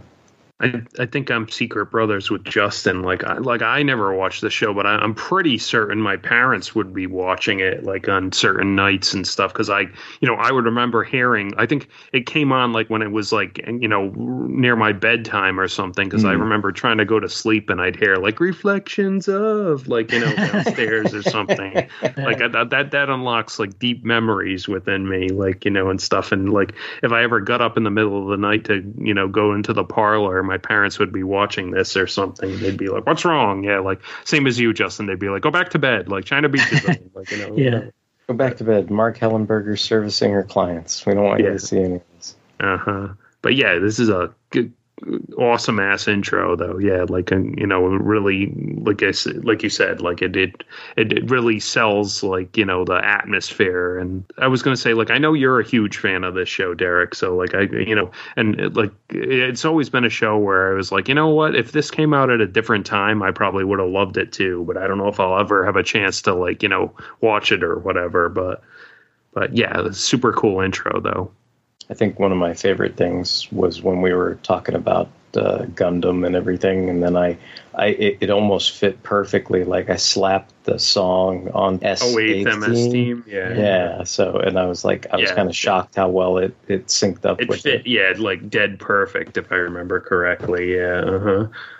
Derek, that was my idea. Don't Harlan Ellison me over them. That was my idea. Uh, You're stealing my China Beach I'm like, idea. I'm like, I'm like, You did I, the work. I, I implemented your idea, and did. it was cool. All right, uh, Tony, you're up. Alrighty. This was probably known to be on my, my list.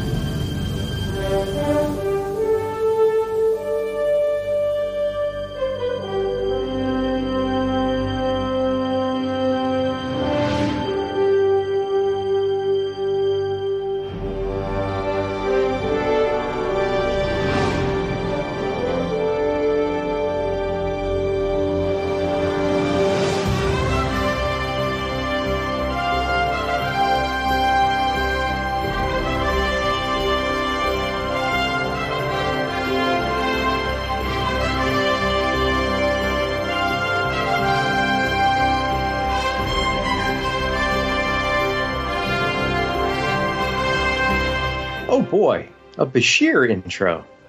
Um, I'm sure you can tell by uh, Derek's exclamation. Uh, I did choose Star Trek uh, Deep Space Nine. I, I, I picked season six mainly because it had the the most of the cast, including Jadzia, which I know Justin, I know you love Ezri, but I, I, I, do like Jadzia more. I think Ezri's probably cuter, but I like think Jadzia's like had had more time to be a character. I don't know but uh but it had like most of the characters like Worf and everything. I want to make sure I had the Defiant in the intro and uh DS9 is just I, I I'm one of those guys. It had Garak in the critics too. You know, I, I love I love me some Garak. It's one of those shows where it's not just a good Star Trek show. It's a really good science fiction show. And you know, season six was like slap bang in the middle of the Dominion War and just so much about the show that I, you know, can gush about.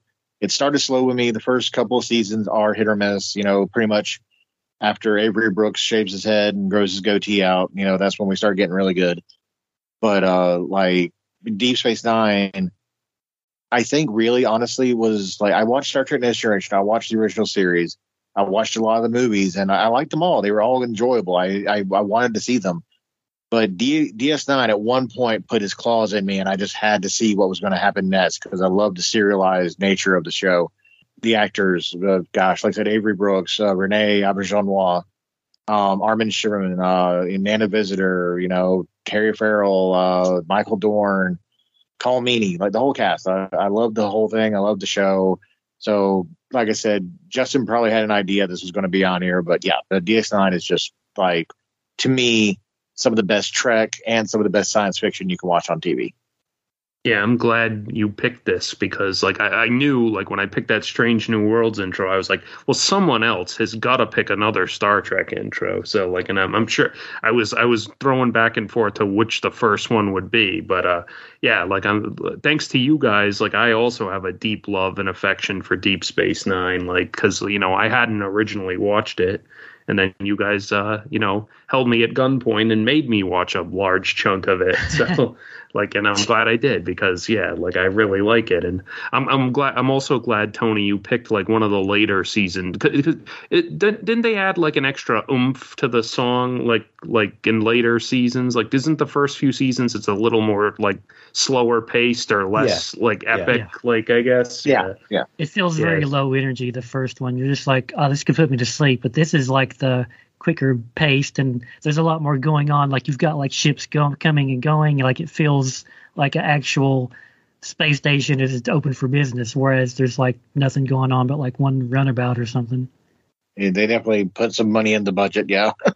it's it's funny to me because I think the, the the the Star Trek intros I think are things that are beloved and mostly because of the instrumental music. But then uh, you know part of me comes back to okay, it's a space field with title cards, you know, like type thing. And and and it is interesting to me because I can see why Tony picked the intro he did because he wanted to have like just the right title cards for his preferred snapshot era, and he wanted to make sure that not only was the you know the space station in the shots for the CGI, but that you know the Defiant was included as well. So like there, I'm sure there are things that you know intros the, for Star Trek stuff that mean more to people than others, even with the the minutia that's within those, whether they're just uh, you know a series of, of title cards on a starfield or not. So, um, but yeah, that's uh, you know that's my only caveat. I think that's probably why I stayed away from a bunch of Star Trek intros, just because I was kind of like, okay,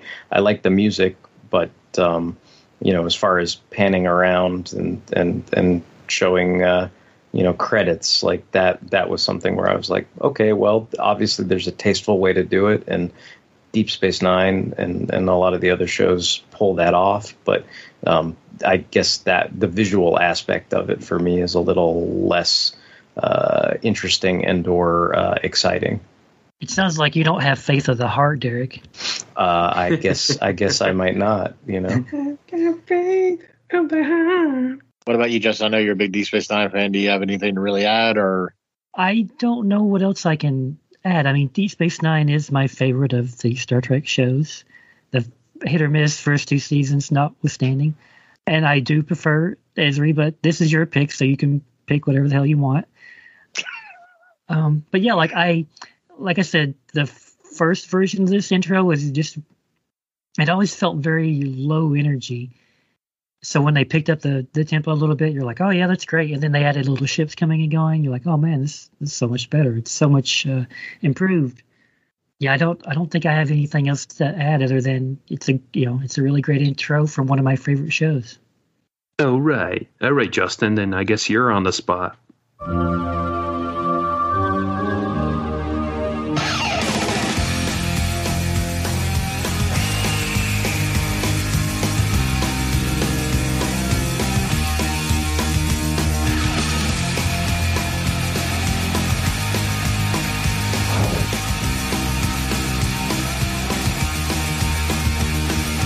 So my number two pick is the season three intro for Buffy the Vampire Slayer. And it's interesting we were talking about like a TV show like picking up the pace for its intro because the first two seasons of Buffy had a similar intro, but from season three onward, they really picked up the pace. They kicked it into high gear, and it's so much better. And I, I went with season three because I you know, I sat down last year and I rewatched all of Buffy and Angel. Season three is still my sweet spot for Buffy. Like I think that's where a lot of my favorite episodes are.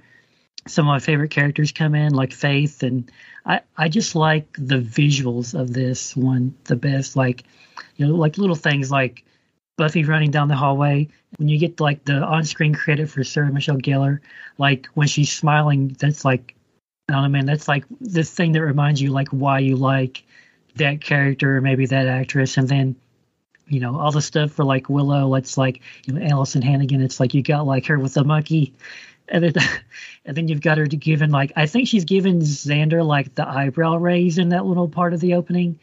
And then you got, you know, you've got Oz in the sequence, you know, and little things I like that are edited like really quickly. It's like you've got like just a little taste of like the sword duel between Buffy and Angel from like the season two finale, which always that finale always left like a big impression on me. But y'all, I, I think this is my, you know, season three is my sweet spot, so this is why I went with uh, season three for for this.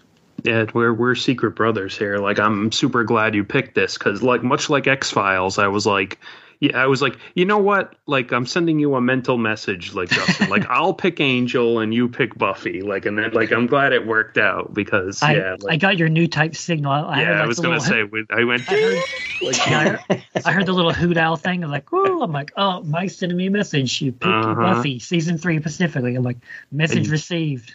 Uh huh. And like, yeah, the season three of Buffy is my favorite season of Buffy. Um, it's when I started watching the show.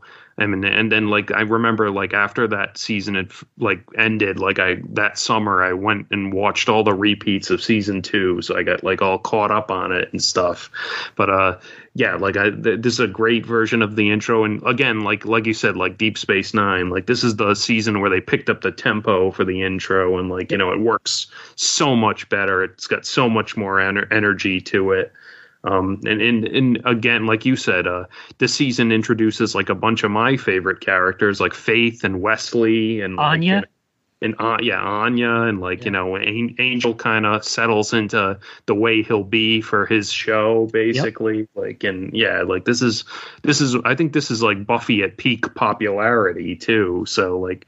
Um, I, the only, the only, uh, like I, I was kind of like looking at Buffy intros. Like the only thing I'd say from a later intro is I love. I think it's the season five intro when Spike's in the credits and they do that one shot of him in black and white when like Xander's having the dream Yeah. about him and he does That's like great. the like look at the camera like that cracks me up like every time. Yeah. Like yeah, What? like but when I was doing my uh, Buffy rewatch, like I don't, I don't think I ever skipped any of the intros. Like even the, you know, we're, we're kind of like throwing dirt on the season one and two openings a little bit. I mean, those are fine, but I don't think I skipped any of the intros. Like it's like, all right, I'm going to sit down. I'm going to watch a couple episodes of Buffy tonight.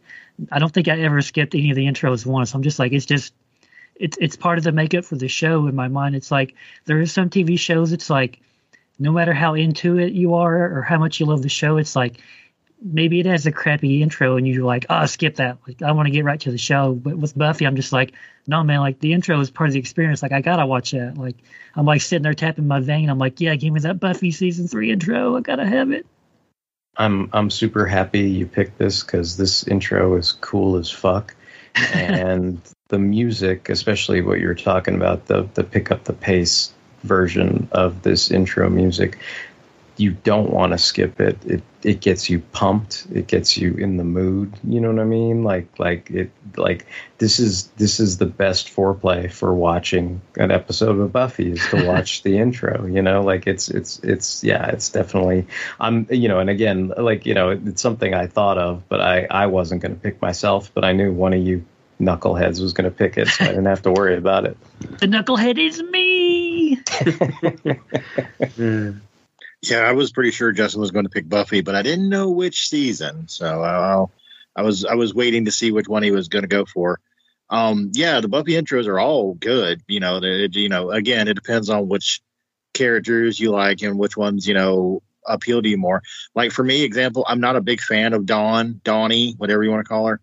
I I just I don't know. I didn't like that season, but during uh, her time there when Spike had kind of become a regular cast member and he was kind of trying to be a good guy.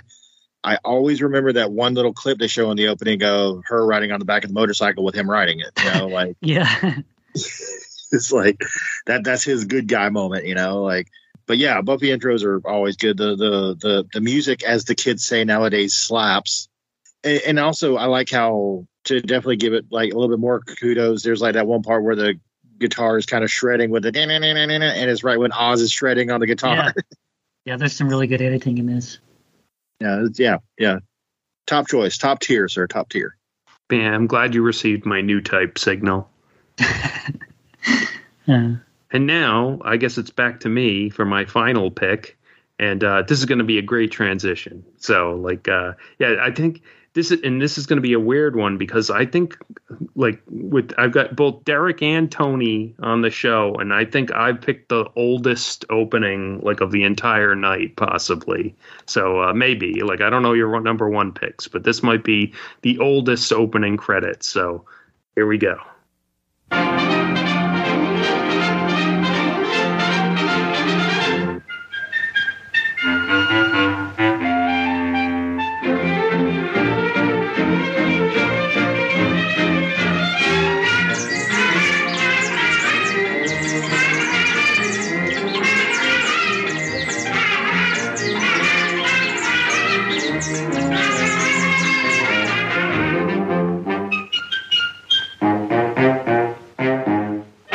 So yeah, I picked uh, the opening credits to the Three Stooges, like the classic lineup with Curly, and uh, you know, I, it's not it's not much of an opening credits like things. It just has like the title card and it has like you know their music and whatever. But uh, you know, I used to love the Three Stooges. Like I, my dad used to play these like for me all the time. And it, it's funny because the one I the like the intro I picked, it actually ha- is the title card for one of my favorite episodes of the Three Stooges, like Disorder in the Court and like yeah so like i was happy to have found that one but uh yeah like i mean they, i mean like i said it's not much of an intro but like uh, like you know they're three little faces like the music it all makes me laugh like uh, the three stooges is something that like makes me laugh like no matter what and uh you know i've always loved them and uh yeah so i mean it's like I said, not super complicated, but yeah, like I, I'm, I'm, I love, you know, they, they, they've had a bunch of different theme songs, but this is probably my favorite one. So, You out olded us. no, I'm just kidding. I win. You win. Um, I, I, no, I, I don't. Well, let me let me rephrase this. I'm not like the biggest Three Stooges fan, as in like, there's people out there who devour it and they're like, you know, they consider themselves experts on like, you know, whether it's Shemp or Curly Joe Besser or you know Curly or whatever. That same note, I, I can honestly say I've never watched this Three Stooges episode, uh, like clip or or short or whatever that I didn't laugh at. There were there was always something they did that just was like, oh, okay, that's fucking silly and hilarious. Um, yeah, Three Stooges is is is you know that does fall into iconic again. The the music fits the vibe, you know. Like we we were talking about how like Buffy gets you amped up, gets you ready for some like you know vampire slaying. When you hear the Three Stooges, you you know like something stupid's going to happen. You're you're ready for the the the mor- morons to get into trouble. You know, like you know, like you just said, knucklehead is like yeah, knucklehead. You know, it's just Yo, the Three. Stooges. Yeah, yeah, yeah, yeah. Oh, why you? You know, like, wise guy, eh? It's yeah. It, it you you know what you're getting, but you don't care because you you what you're getting is what you want. You know, you know you're getting and you're ready for it. So yeah, yeah. No, that's that's that's that's definitely like an out of left field choice, but yeah, no, that's that's that's an awesome pick, definitely. Yeah, I feel like you're almost like a madman for picking this because this is, you know, like Conan. This is not something I would have e- even considered, but um, it's a great pick. I want to say like for th- three, three and a half years, like it was my uh, Saturday routine to like go to my uncle's and watch the Three Stooges on Me TV for like two hours, and like that's that's what we would do for like our, our Saturday thing. Like I would go over there and watch that, and this is one of my favorite uh, shorts too. You know, this is the one where it's like they're, they're trying to get Curly to take the stand and like take off your hat, raise your hand, take off your hat, raise your hand. My favorite bit is when uh, they're they're playing like they're recreating like the band like the night of the murder or whatever when they're doing their whole like musical bit and like Larry it's like the judge's toupee off Yeah. with a slide and he's like ah tarantula and then Moe takes like the bailiff's gun and shoots, Shoots it. it. Like, No, this this makes perfect sense. I think I think you're part wise guy and part mad genius for picking it. So yeah. All right, Derek, then you're up for your last pick. so kind of along the same lines. We've got uh, you know I, I did sci-fi, I did superhero, I did drama, and and now I'm doing basically uh, my favorite comedy intro.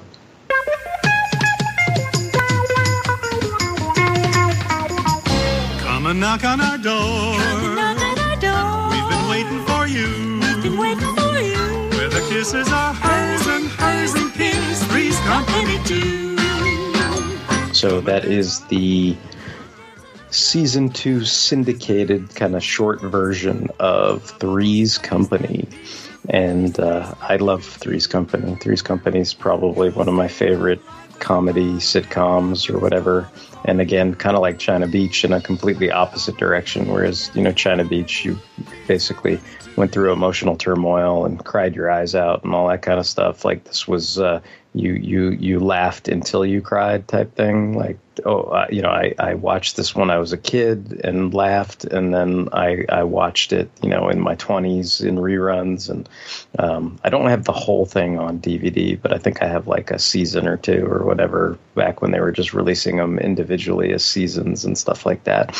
Uh, I mean, I don't know. It, it feels weird to say, but I always, I, I'm always tempted to uh, pick shows that I feel like I have a uh, a lived-in connection to because you know Santa Monica. I mean, I, I I lived in Playa del Rey, so I mean it wasn't like you know crazy far from the beach and all that stuff. So I mean, in some ways, that kind of reminded me of me. I was the jackass, uh, you know, riding around on my bicycle, falling over when when hot chicks walked by and all that stuff. So I can I can relate to that. Like that was me at some point. point, and um, you know, I mean, just in general, it's like you know, it was always a fun show and um, you know always brought a smile to my face. So that's kind of why this was kind of my number one pick. I, I like the season you picked too because, like, personally, I'm a Mr. Furley fan, but I am a Suzanne Somers fan too. It's tough, And they- right? it's very Yeah, tough. they never intermingled. Yeah, yeah. Like, because I think by the time he came around, it was like Chrissy, right? yeah, yeah. Yeah. So you you got to you got to pick your your your poison. And well, sorry, Mister Don Knotts, I will pick Suzanne Somers over you any day. no, this like oh what- like it, it's really funny because like in later years now, people have really become have really come to respect John Ritter, uh, who was also in Buffy. Um, Mm-hmm. for his his uh slapstick comedy prowess. Like he was he was excellent at, at taking a fall and and and and you know oh you see it in the beginning he falls off his bike you know it, it, it's it's a show of its time and, and uh, you know a lot of people today wouldn't really get it but back in the day you know it was kind of taboo for men and women to live together if they weren't married you know Yeah, yeah. You know it was it was considered yeah you know like wait whoa what are you heathens doing you know so Oh, that- yeah it was That's why I was always going on about uh, Dick Grayson and Starfire living in infamy. Like people don't understand. Like that was that was a big deal too. You know, like so. Right. Anyway. But yeah, and, and also the music is really good. It, it oh my god, the music is so seventies. It's not even funny. You know, just the bow bow tick, bow bow. the- Yeah. It sounds like Yeah. it, yeah, it's either the seventies or it's about to be a porno. You know, either way. Uh, but yeah, no, like I have fond memories of Three's Company. Like I remember when I was growing up as a kid, it was like Three's Company, Happy Days, and uh like Different Strokes. Like those were the shows I watched all the time. I feel like I watched a lot of Three's Company and Charlie's Angels like in the mid to late '90s on I don't know TBS or something. So like, see, I haven't I haven't revisited Three's Company in a long, long ass time. But you know, watching this intro again kind of like gives me a little bit of nostalgia. Yeah, I think they used to. Again, they must they must have played this on like Nick at Night or something because I remember watching repeats of this when I would sleep over my grandma's house. But I I never really watched it regularly. But yeah, like I mean, uh, like I know John, like Tony said, John Ritter is like well known for his like physical comedy and stuff, and this perfectly demonstrates that Mhm. when he like falls off the bike. I mean, so- they, they even even though there were multiple intros for multiple seasons, like they always tried to work in some kind of physical gag, whether he's falling off the bicycle or they, they went to the Santa Monica Zoo one time and he was like falling off the, the railing there. You know, they, they were always trying to come up with some physical hijinks for him to get into in any of these intros. Yeah, and like you know, I'm not obviously you know, '70s sitcoms are not a subject I'm like too well versed on, but like if you ask me, like you know, Three's Company's like theme song, of course I know what it is. Like it's one of those ones that everyone associates with like Three's Company. Like so, like you know, come and knock on our door, you know. So yeah, but uh, I guess uh, Tony, what's your final pick? Um, for my final one, I, I actually did kind of try to as Derek did, kind of run through a whole different kind of genre journey. You know, try to pick something kind of different from each other's. You know, I had I had my my family sitcom, I had my horror spooky show, I had my adrenaline, you know, action TV show, I had my science fiction show. This one breaks all the genres that I know of, and it's probably one of my favorite shows of all time. So let me cue it up. In the not too distant future, next Sunday AD, there was a guy named Joel, not too different from you or me. He worked at Gizmonic Institute, just another face in a red jumpsuit.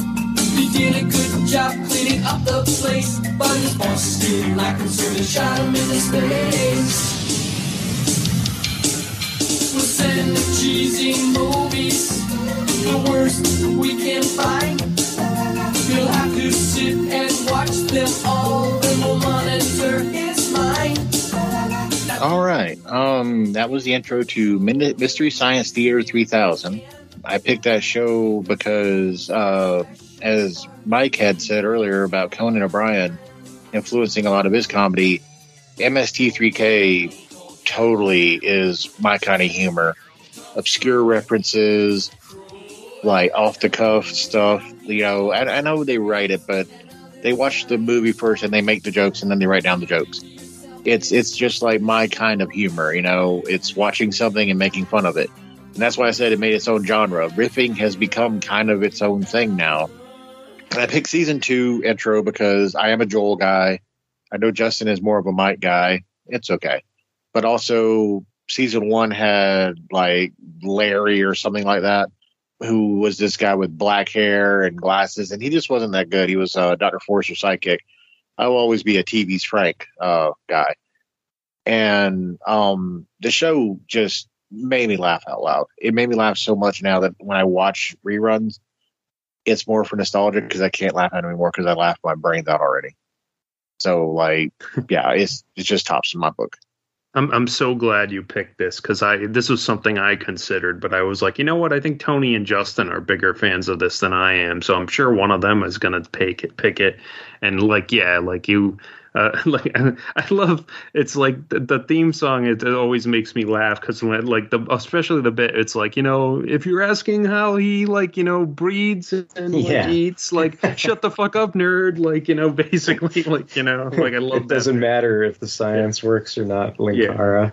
So Uh-huh. suck it. Yeah, but yeah, I, I love this intro. Like, and I, I, don't, I, I, I don't know a whole lot about Mystery Science Theater, but whenever they'd have a marathon or you know anything like much like the Twilight Zone, I'd always watch like you know episodes of it. So yeah, great pick. Yeah, I dig it. It's a fun show. I and and I you know yeah I appreciate the part in the intro where they talk about science. Not uh, you don't need to think about it that hard. They're just giving you the setup and the premise and everything. Which you know it's kind of funny. They they hate him so much they launched him into space. I mean you know it's like come on you you know what you're getting into. Like it's not you know don't think about it too hard right or else it's gonna fall apart. La la la. Exactly. Yeah, this is a great pick, Tony. Like this is one of my favorite shows too. It it is true I'm more of a Mike guy, but like I I I do have a lot of fond memories of watching those early seasons on Comedy Central and you know just the idea of a you know two hour show that makes fun of old movies was like just such a weird and radical thing. I think it took some getting used to. And then I remember going to school and telling a friend about it, and he was like, "So what? They just sit there and make fun of the movie the whole time?" Uh, and I was like, "Yeah, and it's great." And he was not sold on it. I mean, the lyrics crack me up too, and I, I like um, the la la la and everything and all that. I mean, it's a great series, a great show. You know, it always makes me laugh. Like I've got, you know, I've got like a list of my favorite episodes that I go to and rewatch them occasionally to, you know, tickle the old funny bone. But, but yeah, I'm glad you picked this, Tony. The the the other reason I picked it is because it has one of the various versions of Cambot, and I like that version the best because I'm a nerd. All right, Justin, I think uh, you will close us out. What is your final pick? All right. So I couldn't find an isolated version of this on YouTube. So what I'm about to send you, watch from like a minute and 34 seconds, and then stop at like 217.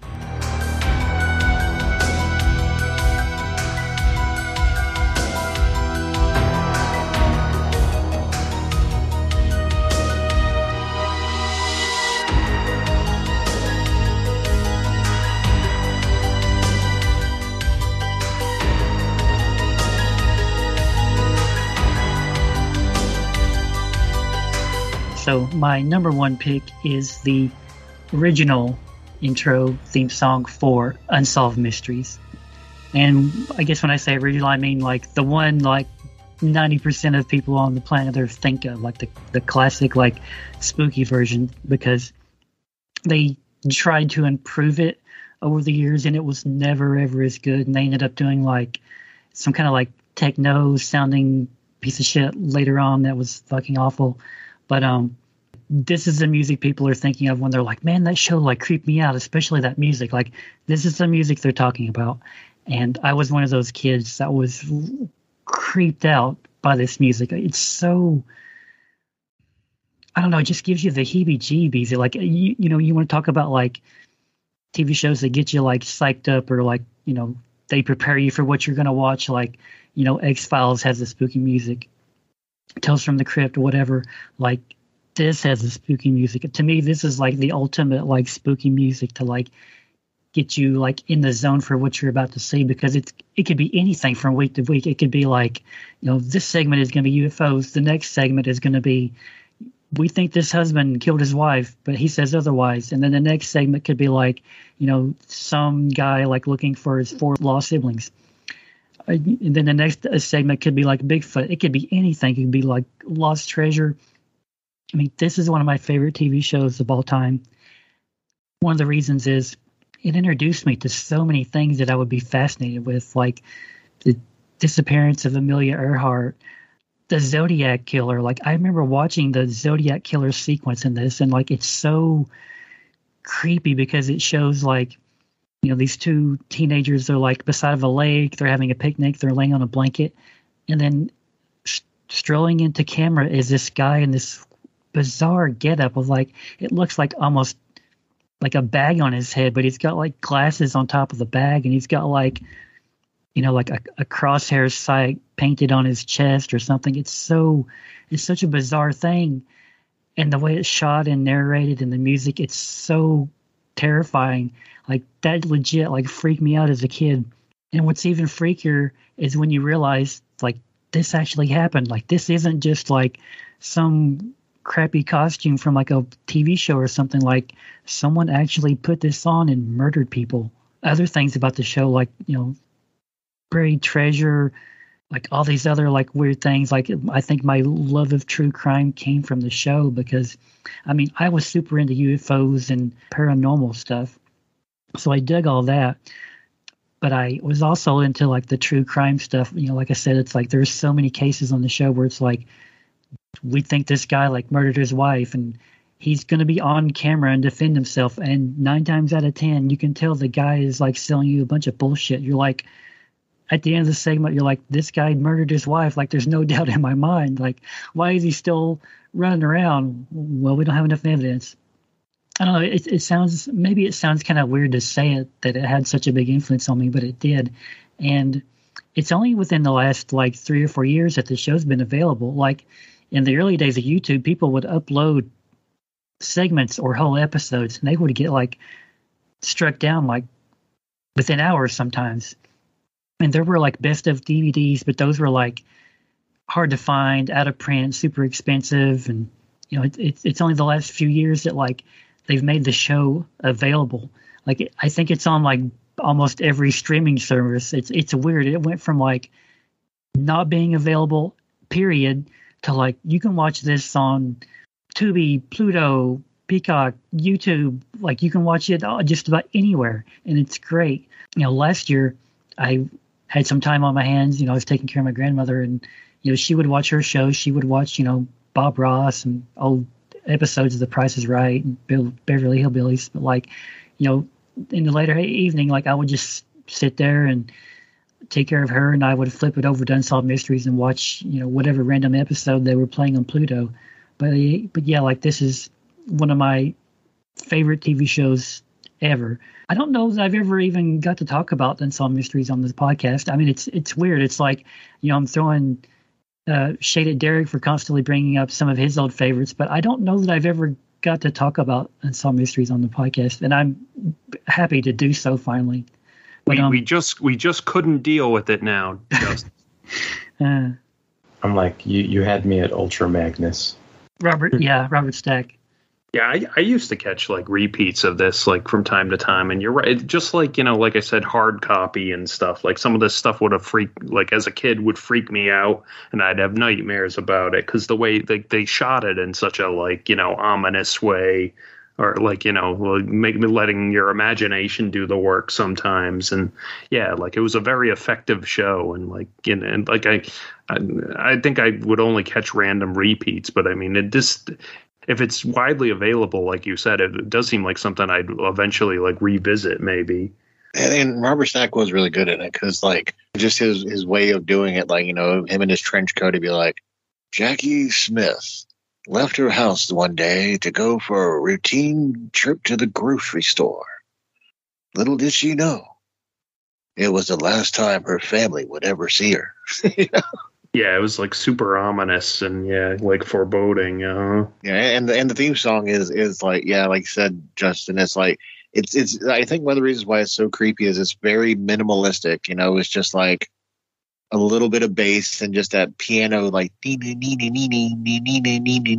know just like yeah, it just shivers up your spine yeah and the um the little montage of clips like i didn't specifically pick you know this one but like the little montage of clips was constantly updated you know based on whatever cases they had i think probably the most famous one is like there's the exploding church segment which is a really interesting case but like they they use i mean they blew up a real church and they used that like they they got their money's worth out of that man. Like they used that exploding church in the the opening uh, montage for several years, I think.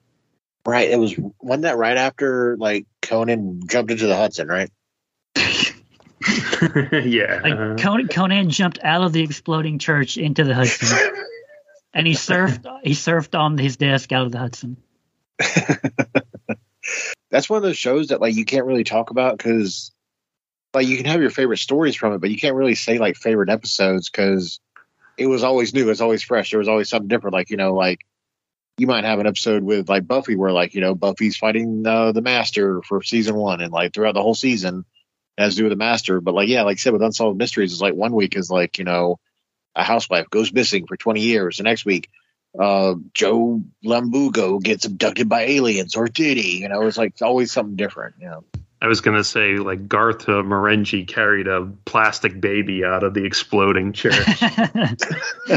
Uh, I remember watching stuff like this. I, I feel like I probably like auditioned for shows like you know because it was like there were there were things where like you know the the reenactment segments and stuff like that. Like I remember going to downtown and like there were things where they were like, oh yeah, this is going to be like you know I forget exactly what it was, but it's like oh it, it's like somebody thought they saw a ghost and you're going to be you know whatever i you know i forget the exact details like of things like that but i i, I think i think it was one of those things where it's funny because like you know stuff isn't real but but sometimes like that's where you really either n- not only do you see the sausage get made but you're potentially part of the sausage making. And it like really like you're like oh yeah like people have to you know people have to pretend to reenact these unsolved mysteries. You know what i mean? Like and you're like oh yeah that's right. Like they they, they don't just magically get to film the zodiac killer. Like somebody has to pretend to be him you know like Yeah. type thing. You know what i mean? And and so it's like one of those things where that kind of stuff finally clicks with you and you're like oh yeah hey that's that's right.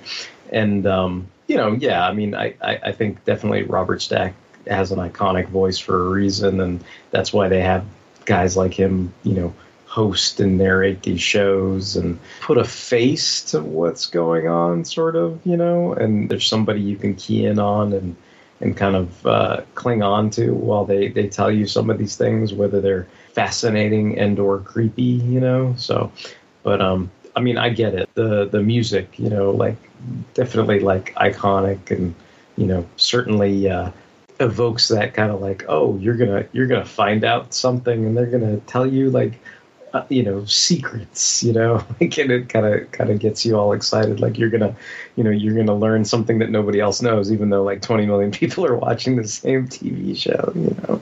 So it's kind of funny but yeah no i, I it's you know it's good stuff. I, I i get i get the nostalgia for it. Like i get i get why it's something that uh you know would be on your list of favorites and everything. Man, Matthew McConaughey was on a segment of Unsolved Mysteries. Yeah everybody everybody everybody had to get their start somewhere Yep, got to start somewhere. And um, the woman who played Larry David's wife on Curb Your Enthusiasm, like she was on a segment too. Who did Matthew McConaughey play? The all right, all right, all right killer. He he played a teenage boy who was murdered by a pervert who took off his pants in front of some little kids. All right all right all right Oscar-winning material.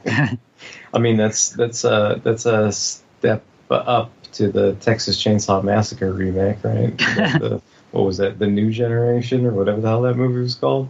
What part am I reading for? Uh, teenage victim. All right, all right, all right. Oh no! Oh no! Oh no! My pants. My pants. Oh, and the real question, Justin, is: Was it a real or was it a was it a fib? I don't know. I, I do the the, Oh, yeah, the, you the Jonathan Frakes to come in after, yeah, Robert Stack and say, "Is he telling the truth?" Yes, I am. Pure fiction. Damn it! It's fiction. Damn it! It's fiction. Damn it! We made it up. Damn it! We made this one up. Damn it! It's a made up tale. Damn it! well, that was good. Like, I, I'm surprised we had like no real like secret brothers. Like, uh, Yeah, Yeah. So, like I- we managed to dodge and weave around any potential conflicts. So, I think I think we just know each other too well. Yeah. Awesome. All right. Well, uh, Derek, then why don't you uh, close us out? Even a two year old could tell you that this is the end of the podcast. And if you want to check out more podcasts from the proper show, you can go over to fanholespodcast.blogspot.com. If you want to send us emails, either angry or, or, or happy emails, maybe you want to tell us what your favorite TV Western US intros are, you can email us at fanholespodcast at gmail.com. We are on all kinds of social media. We're on Tumblr, Twitter, Instagram, Facebook. We appreciate all the hearts, shares, and likes that we receive. And we can be streamed. We're on Apple Podcasts, Google Play, Spotify, and Amazon Music. Beautiful. So this is Mike uh, jumping into the Hudson. This is Derek, Derek WC, signing off. This is Justin signing off.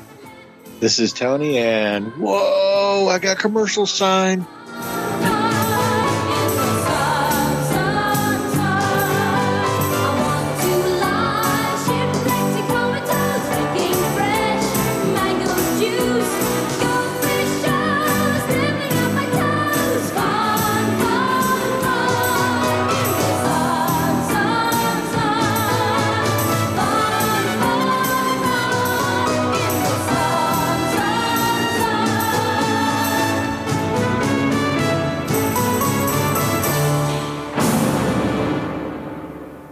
Are you hosting this, Mike? Am I hosting Yeah, this? I'll I'll host it Okay.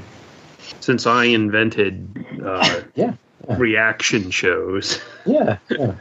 just like I invented honorable Hon- mention. honorable mentions. Credit where credit's due. They got to have like a Oppenheimer type movie about me. Like he created honorable mentions. Michael Heimer. I have become honorable mention.